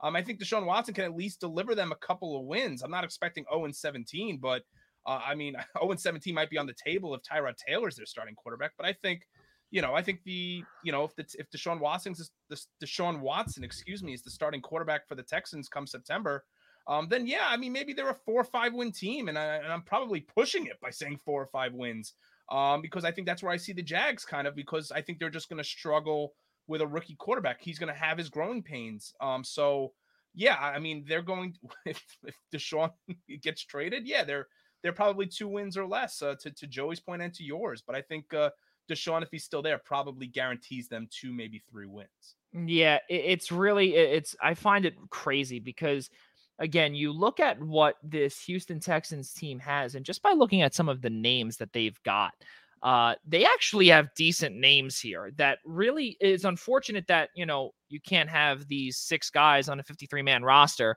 uh, you know, lead the way because this team really again, some of their players are decent. Former center for the Seattle Seahawks, Justin Britt, uh, who was a vital part to Seattle uh, making the playoffs the last few years. Uh, he's down there in uh, in Houston. You've got Marcus Cannon, who is a mainstay on right tackle in New England. He's down there in Houston. Laremy Tunsil, we know about the trade uh, between the Dolphins and the Texans. Uh, Tunsil is no longer uh, is no longer obviously in Miami. He's down in Houston. That's the you know pretty good protection for Deshaun Watson. Um, but again, the whole the whole part of the running backs room, which, which really has not been a problem for this uh, for this team. You look at Mark Ingram, who signed a deal there. Phillip Lindsay is also there, as well as David Johnson, and and, And even, Rex and even, Burkhead. even Rex Burkhead, exactly. So, That- that- that's actually quite interesting considering how bad the Texans are probably going to be. But and and I can't believe I'm saying this, but they've got a four-headed monster down in uh, in their running back room. They really do because that those four back in their heyday, that would destroy everybody. That that is a Pro Bowl running Yeah. back locker room that they that that uh, that they had or have rather. It's really crazy stuff. Rob DeLuca, you're back from uh, from from from from some Wi-Fi issues. Let's hear your thoughts on the Houston Texans this year. Yeah, let's ho- let let's hope to God that I fixed it. I really, I really do. I mean, we noticed two weeks ago I was having those issues, so hopefully, is whatever I tried worked. So, uh, but it already looked like I had a glitch since I've returned, so clearly didn't work. But the Houston Texans, um, let's think about this: bad, bad, bad, bad. They're not going to be good. The, the, it'll be even worse if Deshaun Watson is gone. But as Ian said, Deshaun Watson can get them a couple of wins, probably to put them on par with the Jacksonville Jaguars. But with everything going on with Deshaun Watson right now, unless he gets his name cleared, he's not going to have any trade value value even though he wants out of Houston. He needs to get his name cleared to have any shot at a trade right now. So that that's going to we'll sit on that, wait and see. But otherwise, obviously, Deshaun Watson is still a good quarterback. He could still he could still produce at a high rate at a high rate in the NFL. There's no question about that. He's young, he's good, he's one of the best quarterbacks in the NFL. But he doesn't want to be in Houston. So I that leaves a question of how how hard is he really going to try in Houston because he know he knows how good how good he is. The league knows how good he is. So if he's able to get his name cleared, he'll be gone really quickly. Houston and, has Houston has a tough road ahead of them. They, they do. start they, it's a long one. Yeah, and and they and they start with Jacksonville, uh, hosting Jacksonville and Houston. they got to take advantage of that one out of the gate. Then they There's go to no Cleveland. Question. Then they go to Cleveland. They're probably going to get walloped there. They come back Thursday night, week three, and host Carolina. Then they go up to Buffalo. Uh, that's going to be another one. Then they welcome in New England, who, again, in my opinion, we'll talk about the AFC East in a couple of weeks. Uh, it's evident that New England is on the uprise with those two brand new tight ends that uh, that is going to be uh, showing off this year. Bill Bel- uh, Bill Belichick will be showing them off. Uh, week six, they go to Indianapolis. Week seven, they're in Arizona. Uh, week eight, they host the LA Rams. Uh, just by looking at this, this is maybe a win or two. I like I like Brian's bold. I, mean, I, mean, I like Brian's bold prediction. Nine start. I mean, this is. I love bad. I love Brian's bold prediction to start to start to open the year there. It's real bold. I love it. Houston and Jacksonville tie to open the year. Well, I mean, listen, it's very possible, very possible that it can happen. That there could well, be oh, yeah it, no yeah it's gonna be a fit it's gonna be a 49-49 tie disaster. Lawrence, t- Lawrence you're, you're, and you're, Watson throw seven touchdowns nice each. There, Rob, on the offensive output from the from the Texans and maybe the Jacks too. Well, I'll tell you this: I think that Week 12 it's going to be a dogfight between the New York Jets and the Houston Texans.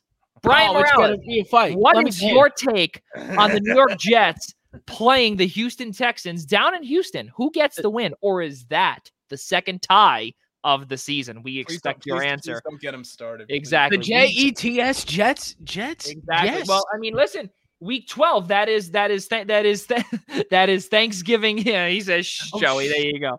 Well, I can't I can't blame him because again, just by looking at the remainder of the schedule, there really are there, there's no other wins except Jacksonville, maybe, and a and maybe Arizona. That's and that and that then that's tough. I think Arizona is definitely on the uphill, even though Chandler Jones requested a trade this uh actually today. Uh, but let's keep moving on here, guys. 822. We've got about uh we've got about eight more minutes before our guest arrives, and that will leave us just enough time to preview the Jacksonville Jaguar season, which uh is pretty much a solid eight second preview because it's a disaster, or an eight minute preview because they are going to be a disaster. Uh, Ian Schraier, let's uh, let's start with you here with the uh, the Jacksonville Jaguars. Where do we even start with them? Um, I, I don't want to call the Jacksonville Jaguars a disaster. Um, look, I'm I'm not thrilled with the way they drafted. Uh, by any stretch as outside T Law. I mean, they did not need a running back, and they went out there and signed Travis, um, signed, drafted uh, Travis Etienne to to pair him with his college quarterback, which again made no sense to me. I mean, you have a, an undrafted free agent last year in James Robinson, who really broke out in that running back room for Jacksonville last year and is now listed as a number two back. Uh, but behind Etienne, I, I guess it. May, I mean, look, I'm not trying to say put put all your stake in Urban Meyer to to to wow the world and you know become a successful NFL coach year one, but um, you have to like what's in that room offensively. Uh, I mean, you have to like DJ Chark coming back after a real strong year last year. Um, Laviska Shenault. Um, again, James, the aforementioned James Robinson. I mean, it, it's all on the development of T Law at this point for um, for the Jacksonville Jaguars. There's a lot of good stories there right now, aside from Urban coaching and Lawrence at QB and even Tebow at tight end um, in training camp. Um, I think for for the Jaguars, they're the third best team in that division. Um, I think they're going to be competitive. They were competitive last year. Let's not let's not factor that in. I mean, if you want to compare them and stand them up against team like the Titans, I think that's an unfair judgment just because the Titans are just that much better on, on paper than the Jaguars are. I think the Jags can compete with the Colts, maybe. Um, I'm not saying for second place, but I think on the field, come the two times they play this season, I think those games will be a little bit closer than uh, people might think they will be, uh, just based on the two teams that'll be on the field. Uh, but I th- look, I don't think the Jaguars are a, are a dumpster fire by any stretch. I think they're going to be competitive. I think they're going to be fun to watch. Um, Urban Meyer always gets guys to play.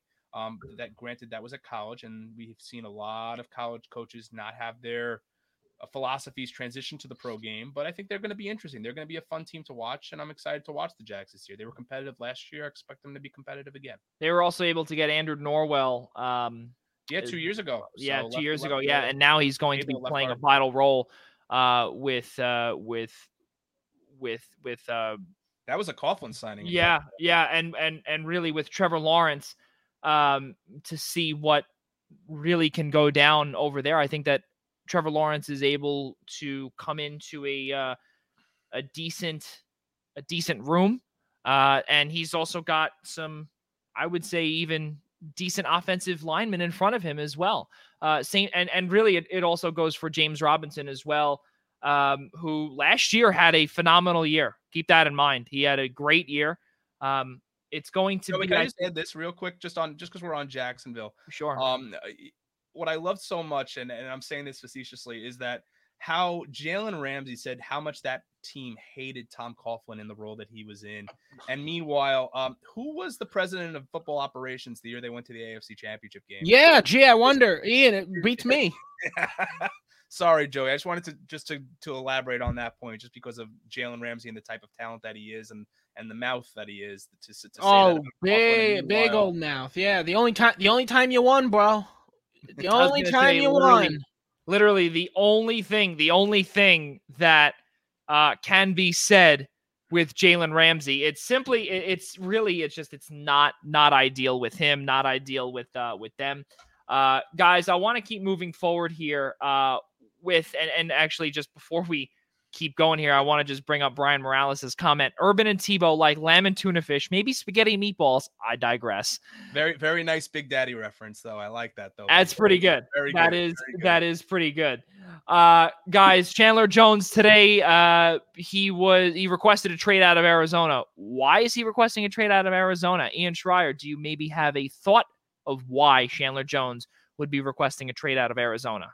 I'm not sure. I mean, I know he's coming off an in, an injury plagued season, but uh, I'll tell you a team that should be calling. They play in East Rutherford, New Jersey, and they wear the color blue. Um, that's a team that's in dire, dire need of of uh, pass rush help.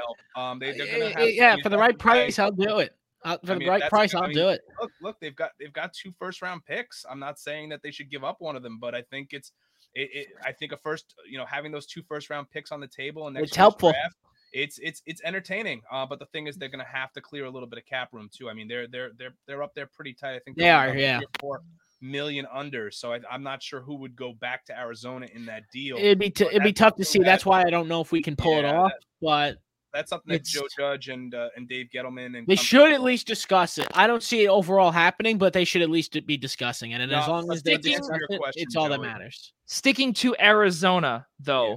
Rob DeLuca, do you have any possible thought process of why Chandler Jones would want out of honestly of Arizona, no. especially when they are on the uphill. Yeah, no, that's what's that's what's interesting to me. It makes me really wonder what could possibly lead Chandler Jones to want to leave because there's no doubt Arizona's going in the correct direction towards winning, towards playoff runs towards deep playoff runs. So maybe he didn't like the JJ Watt signing. I yeah, I, I, I, mean, I, can't imagine why. It only makes your team better unless you personally don't like JJ Watt. I don't know how any I don't know how but... anyone could not like that man, but it, it but yeah, I'm a little mind boggled as to why that that he wants out right now. Uh, maybe it's there's got to to me it's got to be something internal that nobody knows about. But uh, you can't speculate on that either because then that leads to bad things. So I, it's it's confusing overall. Do we see Chandler Jones making more than the round or approximate 21 million that he's making this upcoming year, which by the way is a contract year? Do we see him making more on the open market next year? that really depends on his performance. It does. Year, I mean, because he's I mean, look, he's he's thirty. question on by on your own there, Joey. I mean that that really depends on his output this year. Um, uh, he's an all pro defensive. uh, He's He an is, all-pro rusher. he- I mean, there's, there's no 30 there's no now. denying that. I mean, it's just it's just a matter of can he bounce back from a a season where he lost almost the whole year to injury. Um, Yep. I think I think everybody feel. I think a lot of people feel Yeah. on the whole that he can and he will. But uh, I mean, he if he does, I mean, he's going to get all that and then some. Yeah, back in 2019, uh, he played 15 games and he played 89% of the snaps. Had uh, 19 sacks. He was just a few shy away from Michael Strahan's single Yeah, season yeah. record. Uh, 53 tackles, 41 of those solo, uh, and he also had uh, eight forced fumbles. That was a uh, that was uh, tops in the NFL as well. Uh, this to me is really a one giant question mark. I don't understand why we're seeing that. I don't understand why Chandler Jones would want out, especially when, uh, again, as we brought up, Arizona is simply on the upswing. It does not make any sense. Uh, so, uh, again, there really is no further explanation for this. Um, there's, and again, just the year prior, he did pretty much the same exact thing. He didn't have as many sacks. Uh, he did have 13, 49 tackles. Um, again, he played five games last year before getting hurt, had one sack, 11 tackles. And when you look last year at what Chandler Jones was doing, or rather what the Arizona Cardinals were doing, they were right in the hunt over there until they completely fell off the face of the earth uh, down the stretch. Not a good look uh, for the rest of the Arizona Cardinals and really for the for the league as well. Uh, guys, let's do a little sports update prior to our guest coming aboard. Uh, Justin Mello is here in the studio. We will get him on in a just few uh, in just a few seconds once his uh, his camera comes on. Uh, Paul Stastny uh, is heading back to Winnipeg. One year, $3.75 million AAV. And I think that's a fantastic deal for what Winnipeg needs, which is centers, centers, and even more centers. Because over there in Winnipeg, I don't think the Pierre Luc Dubois deal has really worked out too well. And even though he can shift around, it's not that great. Um, Yeah. So- but good deal for Winnipeg. Honestly, they get their they get the they get the big guy to come home, and even just for a year, we'll see how they can affect their playoff run. Yeah, there's no doubt about it. And uh, let's get let's get Justin Mello on here. Uh, let's take a peek and Let's let 'em in. see. Uh, it looks as if that uh, Justin will not be able to be uh, on camera, but we can have him. Uh, we can have him on audio. So let's uh, let's bring him on here. And uh, it looks as if that we're still gonna keep on uh, with with our three screen here. Justin, thank you so much for coming on here. Uh, let's introduce uh, Justin Mello, host of the podcast uh, the Music City Audible for Broadway Sports, writer for the Tennessee Titans for Broadway Sports and Music City Miracles, and also covers the NFL draft for the Draft Network. Justin, how are you? Thank you so much for coming on our show. I'm doing well. Uh, thanks for having me on, guys. Yeah, absolutely. So, uh, Ian Schraier, let's get things started here with the Tennessee Titans in our AFC South preview here on the Primetime Rundown. First off, Justin, thank you so much for coming on. This is Ian Schraier here with the uh, Primetime Rundown. And, and I want to start here. I think this is the most important place uh, to start because I don't want to ignore really um, the two pink elephants in the room, one being uh, Derrick Henry and the other being uh, the acquisition of Julio Jones in the offseason. Um, and I want to look back on the postseason game last year against uh, Baltimore um, and how uh, Derrick Henry was only held to 40 yards rushing um, in that game against Baltimore last year. Um, what I don't want to ask a question that might seem so obvious, but based on what you've seen with the Titans and as we enter into training camp, um, how important of, of a role does it really with no more Corey Davis and now Julio Jones entering that wide receiver room and you know what he can do, you know what kind of factor he is in the red zone as well, and that big playability. Um, what kind of factor does Julio Jones play for this team going forward, and especially to take a little pressure off Derrick Henry to really put up 200 yards a game every night? Yeah, I think you kind of said it. The most important thing there is for them to be versatile and for them to spread the ball around. When you go back and revisit that playoff loss against Baltimore, uh, what was particularly disappointing to me about that game uh, was that they started well passing the ball. You know, AJ Brown had a great first half. Uh, and then and then they kind of got away from that, right? They got away from the passing game and credit where credit's due. The Baltimore Ravens defensive line, they won the battle. They won the line of scrimmage and they shut down Derrick Henry and they shut down that running game. I think with the acquisition of Julio Jones, uh, yeah, replacing Corey Davis, who had a good year in his own right. Uh, but let's yes. be honest, Corey Davis is not Julio Jones, right? So I think getting a guy like Julio uh, in there uh, should allow them to be more versatile and, and not be overly reliant on Derrick Henry and to not be one dimensional uh, in these key games when it comes to the playoffs. You know, the Titans want to run the ball. That's not a secret, and that's not about to change. They, they will run the ball a lot in 2021. I can guarantee that.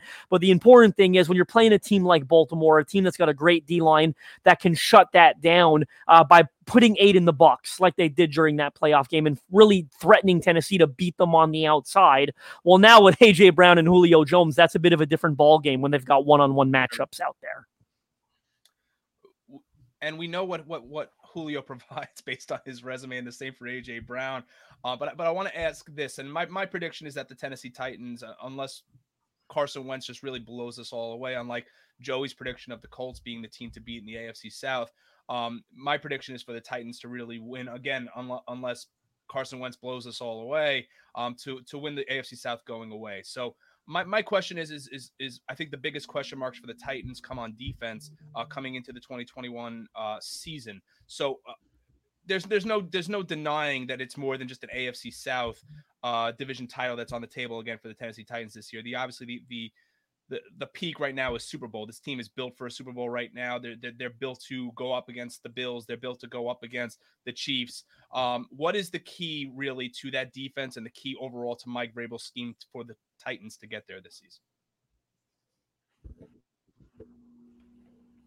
I think the key is for them to stay healthy, you know, and, and maybe catch a, a, a, few better breaks. You know, you know, bringing in Jadeveon Clowney and Vic Beasley last year was supposed to be uh, huge, right? And that was supposed to kind of transform that defense and take them to the next level. Uh, those two signings went about as badly as they could go, right? With Vic Beasley not really showing any effort or care, uh, really, to play football last yeah. year, and Jadeveon Clowney Seriously, injuries yeah. Uh, popping up once again, and, and getting zero sacks combined from those two guys when they paid more than twenty million for them on one year deals each uh, was was nothing short of a disaster. Uh, so, so what the key is this year is, you know, it, it's a, it's an unknown, and I find that really interesting. Nobody knows what this Titans defense is really going to be this coming season because in the offseason, they sent a clear message that personnel, you know, meaning players, they believe that was the problem, not coaching right? They kept defensive coordinator Shane Bowen, albeit he didn't hold the title defensive coordinator last season. He was the play caller. They went ahead and added the defensive coordinator title to him now, which, as you can imagine, wasn't very popular with Titans fans based on the defensive performance last season. But they did that and they made sweeping changes to the personnel. The secondary, especially Kenny Vaccaro, gone. Malcolm Butler, gone. Dory Jackson gone, Desmond King gone. That's their top three corners and one of their starting safeties, right? That they got rid of in the offseason, replaced with a veteran in, in Janoris Jenkins and a couple of rookies in Caleb Farley and Elijah Molden. So this defense is completely different. The personnel, sweeping changes. I, I don't think anyone really knows what to expect, but I, I think the one saving grace for Titans fans is that the defense was atrocious last season. I mean, it really was god awful. And they finished the year 11 and 5. I mean, can it be any worse than it was a year ago? It's tough to imagine that being the case, but we're going to find out in a couple of weeks do you think and and, and I and I and as a Giants fan, I want to touch on this point because you you had mentioned the loss in the secondary. It seemed like the biggest loss in terms of how poor that defense played was in the front seven, more in the defensive backfield. So, do you feel in the defensive backfield for Tennessee, losing a veteran player like Malcolm Butler, losing a player like an Adoree Jackson, replacing them with a with a veteran presence like Janoris Jenkins, who's really a few years removed now from an All Pro season, is really going to transform that defensive backfield now for Tennessee? Yeah, I don't know that it's going to transform the ba- uh, the defensive backfield. One thing I'll say is Adoree Jackson uh, was a non-factor last year. It's very easy for people to look at the Titans roster and say, "Oh, well, they lost Adoree Jackson. That's a big loss."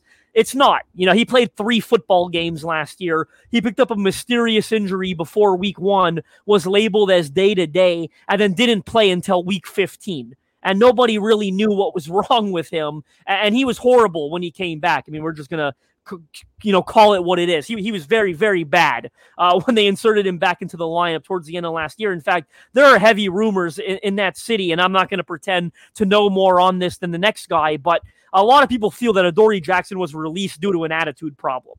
You know, it's not like he was due a whole a whole ton of money. There are a lot of whispers that the team wasn't thrilled uh, regarding how he attacked his rehab because again, day to day before week one doesn't pop up before week 15. It was a very strange situation in Tennessee last year. Malcolm Butler played good football, but he's getting older and the salary was very hefty. So, uh, Janoris Jenkins, I-, I, see him as a Malcolm Butler replacement. He's the guy they've brought in to be a veteran and to lead uh, that corner group. And then the rest of it, look, a guy that people are forgetting about that, you know, if, if you watch college football, everyone seemed to love uh, at LSU was Kristian Fulton. He was a mm-hmm. rookie last year. They received a lot of praise for taking him in the second round. And Fulton, unfortunately, w- was slowed throughout training camp with injury. And again, you know, uh, being a rookie last year, and I had this conversation with Fulton, it was difficult. You know, coming in with COVID, uh, not getting a rookie mini camp, not getting OTAs, and then him getting banged up the way he got banged up. Uh, it just was strange. It was a strange rookie year for him. So they're looking at for Kristian Fulton to take a huge step forward this year. You bring in Caleb Farley, your first round pick. Of course, there's a question mark there with the back injury, and he's starting training camp on the NFI list there are a lot of question marks in the secondary. And that's why it goes back to my point. No one knows how this thing is going to go. There's a lot of potential there. Guys like Kristian Fulton, guys like Caleb Farley, a guy like Elijah Molden, who I absolutely loved coming out of the University of Washington uh, in this most recent draft class. There is so much potential. There's so much excitement here, but there's a lot of question marks as well. I'll wrap up my part of the segment here, Justin, and thank you so much for all of your responses. I, I want to look dive in a little bit here to, into the division because even though I did mention that I feel that the Titans are going to win the division going away, I, I, want to ask you your opinion specifically on the Colts and and where you feel not maybe where they stack up, um, because it's you know Carson Wentz reuniting with his old OC in Philadelphia, but where do you see Wentz working along with that offense in Indianapolis? Do you think there's something to gel and that there's a that the Colts are a legitimate threat? Uh, to Tennessee as, as AFC South champions this year? I mean, they both finished with the same record last year at 11 and 5. I think people forget that. And, and the Titans won the division on, a last second field goal by a kicker who had just been there for a couple days, right? And it took a took a, a dink off the off the goalpost and went in, right? So it, it was good. So I think it's going to be close once again. I, I do think the question mark regarding Carson Wentz is large enough where I feel confident considering the Titans to be favorites to win the AFC South once again. I'll be quite surprised if the Titans don't win the division crown, but I've been predicting all summer long. I, I do think Carson Wentz will. I don't know that he'll be uh, quite as good as Philip Rivers was for the Colts last year. Not that Rivers was terrific, but he's certainly good enough, right, to get them to the record that they had. I do think Carson Wentz won't be a disaster, and I do think he'll have a decent season. I think he'll bounce back with Frank Reich there in Indianapolis. I see a nine, maybe a 10 win season on the horizon for Indianapolis, whereas Tennessee, I'll be surprised if they don't win about 11 games once again. DeLuca, you want to take this or sure. shall I? Sure thing. Uh, yeah, Justin, thank you again for being on. Let me just, let, now that you gave your opinion on the division, let me just ask kind of a different question here. If the Indianapolis Colts are to somehow surpass the Tennessee Titans as division winners this year, what would have to be a move that the Tennessee Titans have to make in order to make sure that does not happen again because I got to be honest the odds of the of anybody other than the Titans taking this division in my opinion at least are very low. Yeah, I think if the if the Colts win the division, it's it, it's tough to say. Obviously, we're forecasting one or two things happened. Uh, Carson Wentz absolutely plays lights out and regains uh, even you know the MVP form that we once saw from right. him in Philadelphia. Or Tennessee's defense was once again an absolute disaster, and the offense isn't quite able to overcome uh, the defense like they were last year. With that said, I mean, it, it, what would have to happen for the Titans offense not to be able to overcome him? It would be shocking, right? If this offense doesn't put up close to 30 points a game with Derrick Henry, Julio Jones, AJ Brown, and Ryan Tannehill has obviously performed very well in that offense. You'd have to think there'd have to be some injuries for it to happen. Maybe a Julio Jones. Uh, you know, we had his injury issues last year. Ryan Tannehill's had his injury issues in the past. Granted, those were several years ago. But for the Colts to win the division, I think it's either the fact that Carson Wentz just plays lights out football and regains that MVP form, or the Titans' offense is banged up with injury. So, Justin, thank you very. This is Joey over here. Thank you very much for uh, for coming on here. Uh, we we really all appreciate it, and I want to close with these two questions for you. Um, the big thing here for the Tennessee Titans, obviously, yeah, they were able to acquire Julio Jones. That's that's good and all, but they also lost a big piece on their offense in uh, in Jonnu Smith, who went to the New England Patriots. Mm. Um, talk about the possible um, you know, in case, let's just say, for instance, on the off chance that Julio Jones were to, you know, not see eye to eye with Ryan Tannehill. Um, and, you know, Jonnu Smith last year was really, was really a, um, you, you know, like a, almost like a, a security blanket for, for Ryan Tannehill. Uh, talk about what Anthony Firkser can do uh, you know, how, how he can replace Jonnu Smith, or is he even replaceable on this offense for the Titans. Yeah, I've said all summer long. I think the biggest two things they lost in Jonnu Smith, uh, you know, headed over to New England, is versatility at the tight yeah. end position and a weapon in the red zone. Jonnu Smith, look, you can pull up the stats. He didn't light the league on fire when it comes to a receptions or a yard standpoint. That wasn't really his thing, but he did put up eight touchdowns. And anytime you have to replace eight touchdowns on offense, uh, predominantly, of course, in the red zone. That could be a difficult thing to do. Of course, Julio Jones. Uh, we know who I, I, think you know the touchdown totals didn't always tell the story of him in Atlanta. I think he's a great red zone player, and perhaps yeah. Atlanta didn't take full advantage of that at times. Uh, but but with Jonnu Smith, you got to replace the eight touchdowns. Another thing that I think would have me slightly worried about uh, replacing New is the versatility. He's a good run blocker and he's a good pass catcher. I'm not so sure the Titans have a guy like that at tight end anymore. Anthony Firkser, while I think is a really underrated pass catcher, a great route runner, you saw that touchdown he had against New England in the playoffs a couple of years ago. Everyone remembers that one to open the score up. Uh, he they've never asked him to run block. I mean, they just yeah. really haven't done that at all. So you worry, you get into the conversation with, you know, did he take a step forward in that area this offseason? And when he's on the field, are you tipping your hand? I think that's huge. Not a lot enough people talk about that. It's important to keep the defense on their toes. When Jonnu Smith's on the field, I don't know if it's run or pass. When Anthony Firkser's on the field, there's a good chance that it's pass, right? That's kind of how it's been in the past. So, how do they sort of make up for that? How do they overcome that challenge? One of the things I can see them doing is just running a lot more 11 personnel this year. I think you'll see less of those two tight end sets uh, that they've used in the past, and I think you'll see more often three receivers. I mean, you went out and got Julio Jones. I don't think Julio and AJ are going to come off the field very uh, very often. And then you got a guy like Josh Reynolds, who I think can play that number three role for you, uh, acquired in free agency from the Los Angeles Rams. So uh, I, have a feeling you're going to see a bit of a shift in philosophy, especially with a new offensive coordinator, by the way. Wouldn't even touch on that with Arthur Smith leaving and, yes. taking uh, becoming head coach in Atlanta. You got Todd Downing now, a guy who ran a lot more 11 personnel the last time he was offensive coordinator uh, with the Raiders. So I think that's one of the things you'll see this year. So I want to actually add on one more question here, Justin, because just by looking at some of the stats with Jonnu Smith, as you brought up earlier, he had eight touchdowns. And then also with Corey Davis heading over to the New York Jets, he also had five touchdowns. That's a combined 13 touchdowns that now have to be replaced. So with Julio Jones being very capable of doing or of catching said 13 touchdowns, not only is the pressure on Julio Jones, who else aside from Jones and Brown do you see possibly coming into the forefront and possibly becoming a breakout candidate this year for the Titans heading into the 2021 season? I think the most important thing here, and one of the reasons I don't think the Titans will miss a beat, is obviously this offense is going to run through A.J. Brown, Julio Jones, and Derrick Henry, right? The three of them yeah. are obviously going to combine for the bulk of the team's touchdowns. But again, sure. I think Anthony Firkser is, a good player, a great pass catcher who will catch, uh, you know, three, four, five touchdowns this year.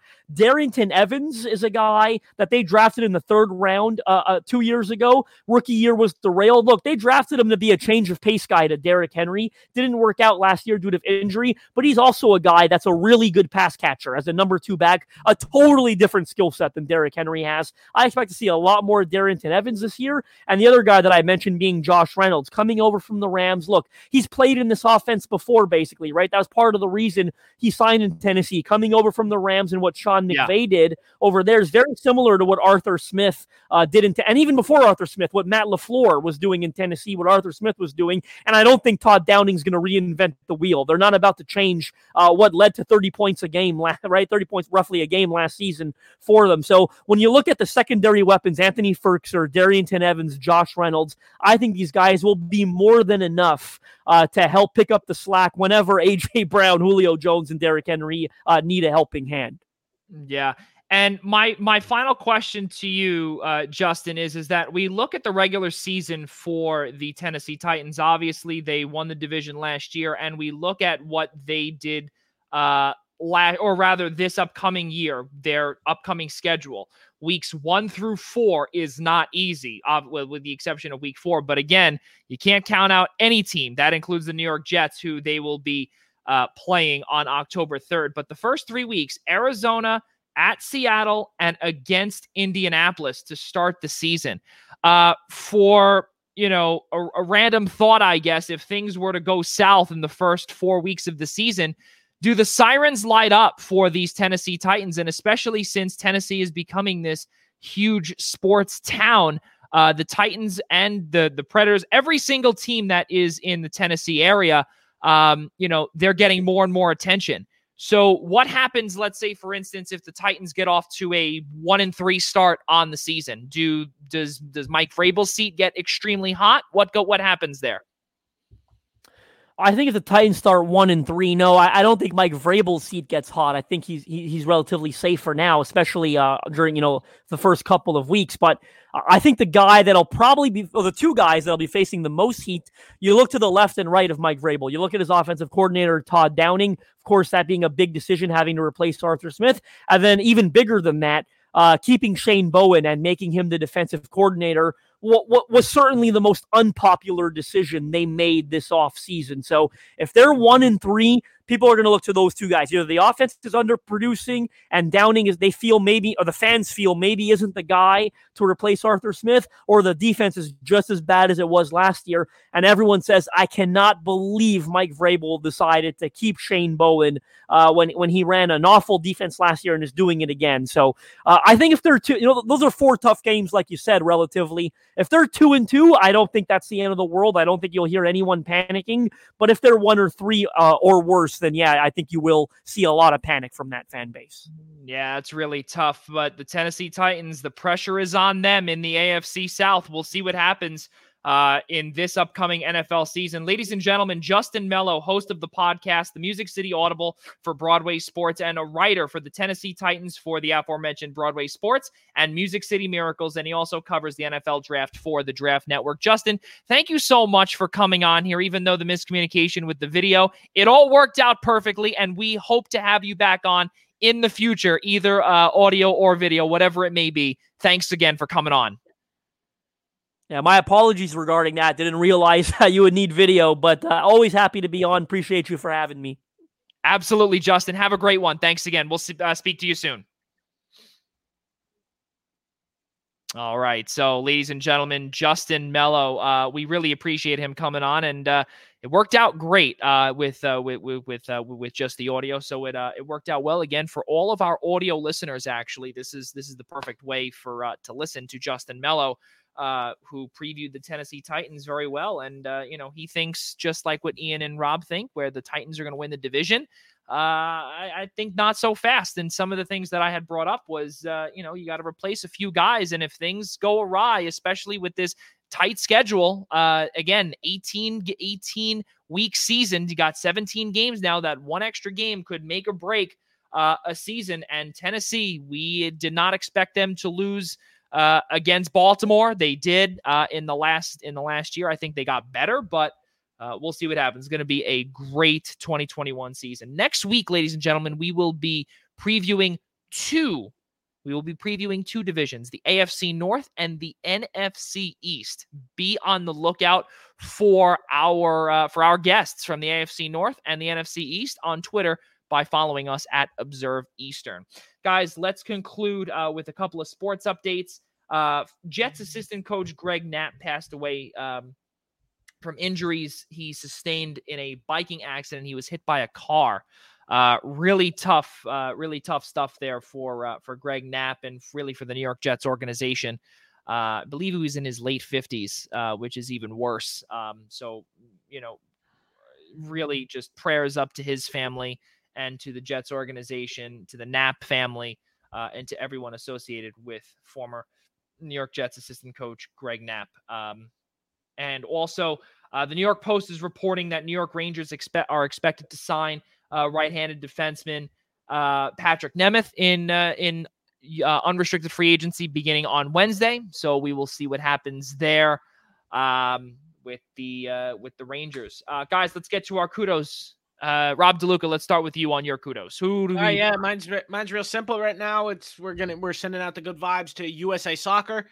They are on their they're on their way to the semifinals in the Gold Cup, and it it was a tough game against Jamaica last night. It was a one nothing final in the 83rd minute with a goal from the United States, and it was a real tight game. It, it shouldn't have been that close. They didn't play particularly well, but we st- we stay prideful to this country, and we we we ride those good vibes, hopefully all the way to the Gold Cup championship. So that's that's that's excellent, excellent put or or very well put. Um, Ian does not have a uh, kudos tonight, so I will uh, kind of combine, uh, I guess, a little bit of his because I'm kind of going to take a little bit of what he does for a living and put it here together with what I do in the summer. Uh, so uh, Hamptons Collegiate Baseball League, the upcoming championship series is between the Southampton Breakers and the Riverhead Tomcats. And the reason why I give my kudos to Adelphi baseball head coach Bill Ianciello is because his team finished the season on a six game losing streak. And since then, they have won three straight to make their way back into the Hamptons Collegiate Baseball League final.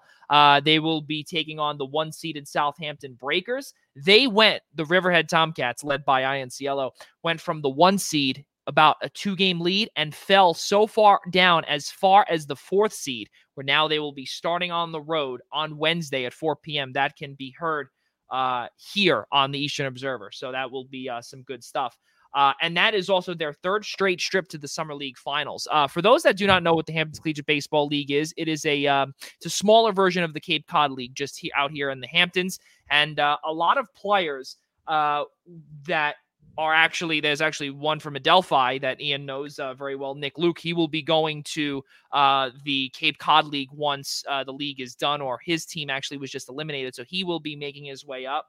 Uh, Sag Harbor's DJ Perrin uh, just signed with Chatham with the Anglers. Uh, they will be finishing. He will be finishing his season up in the Cape Cod League.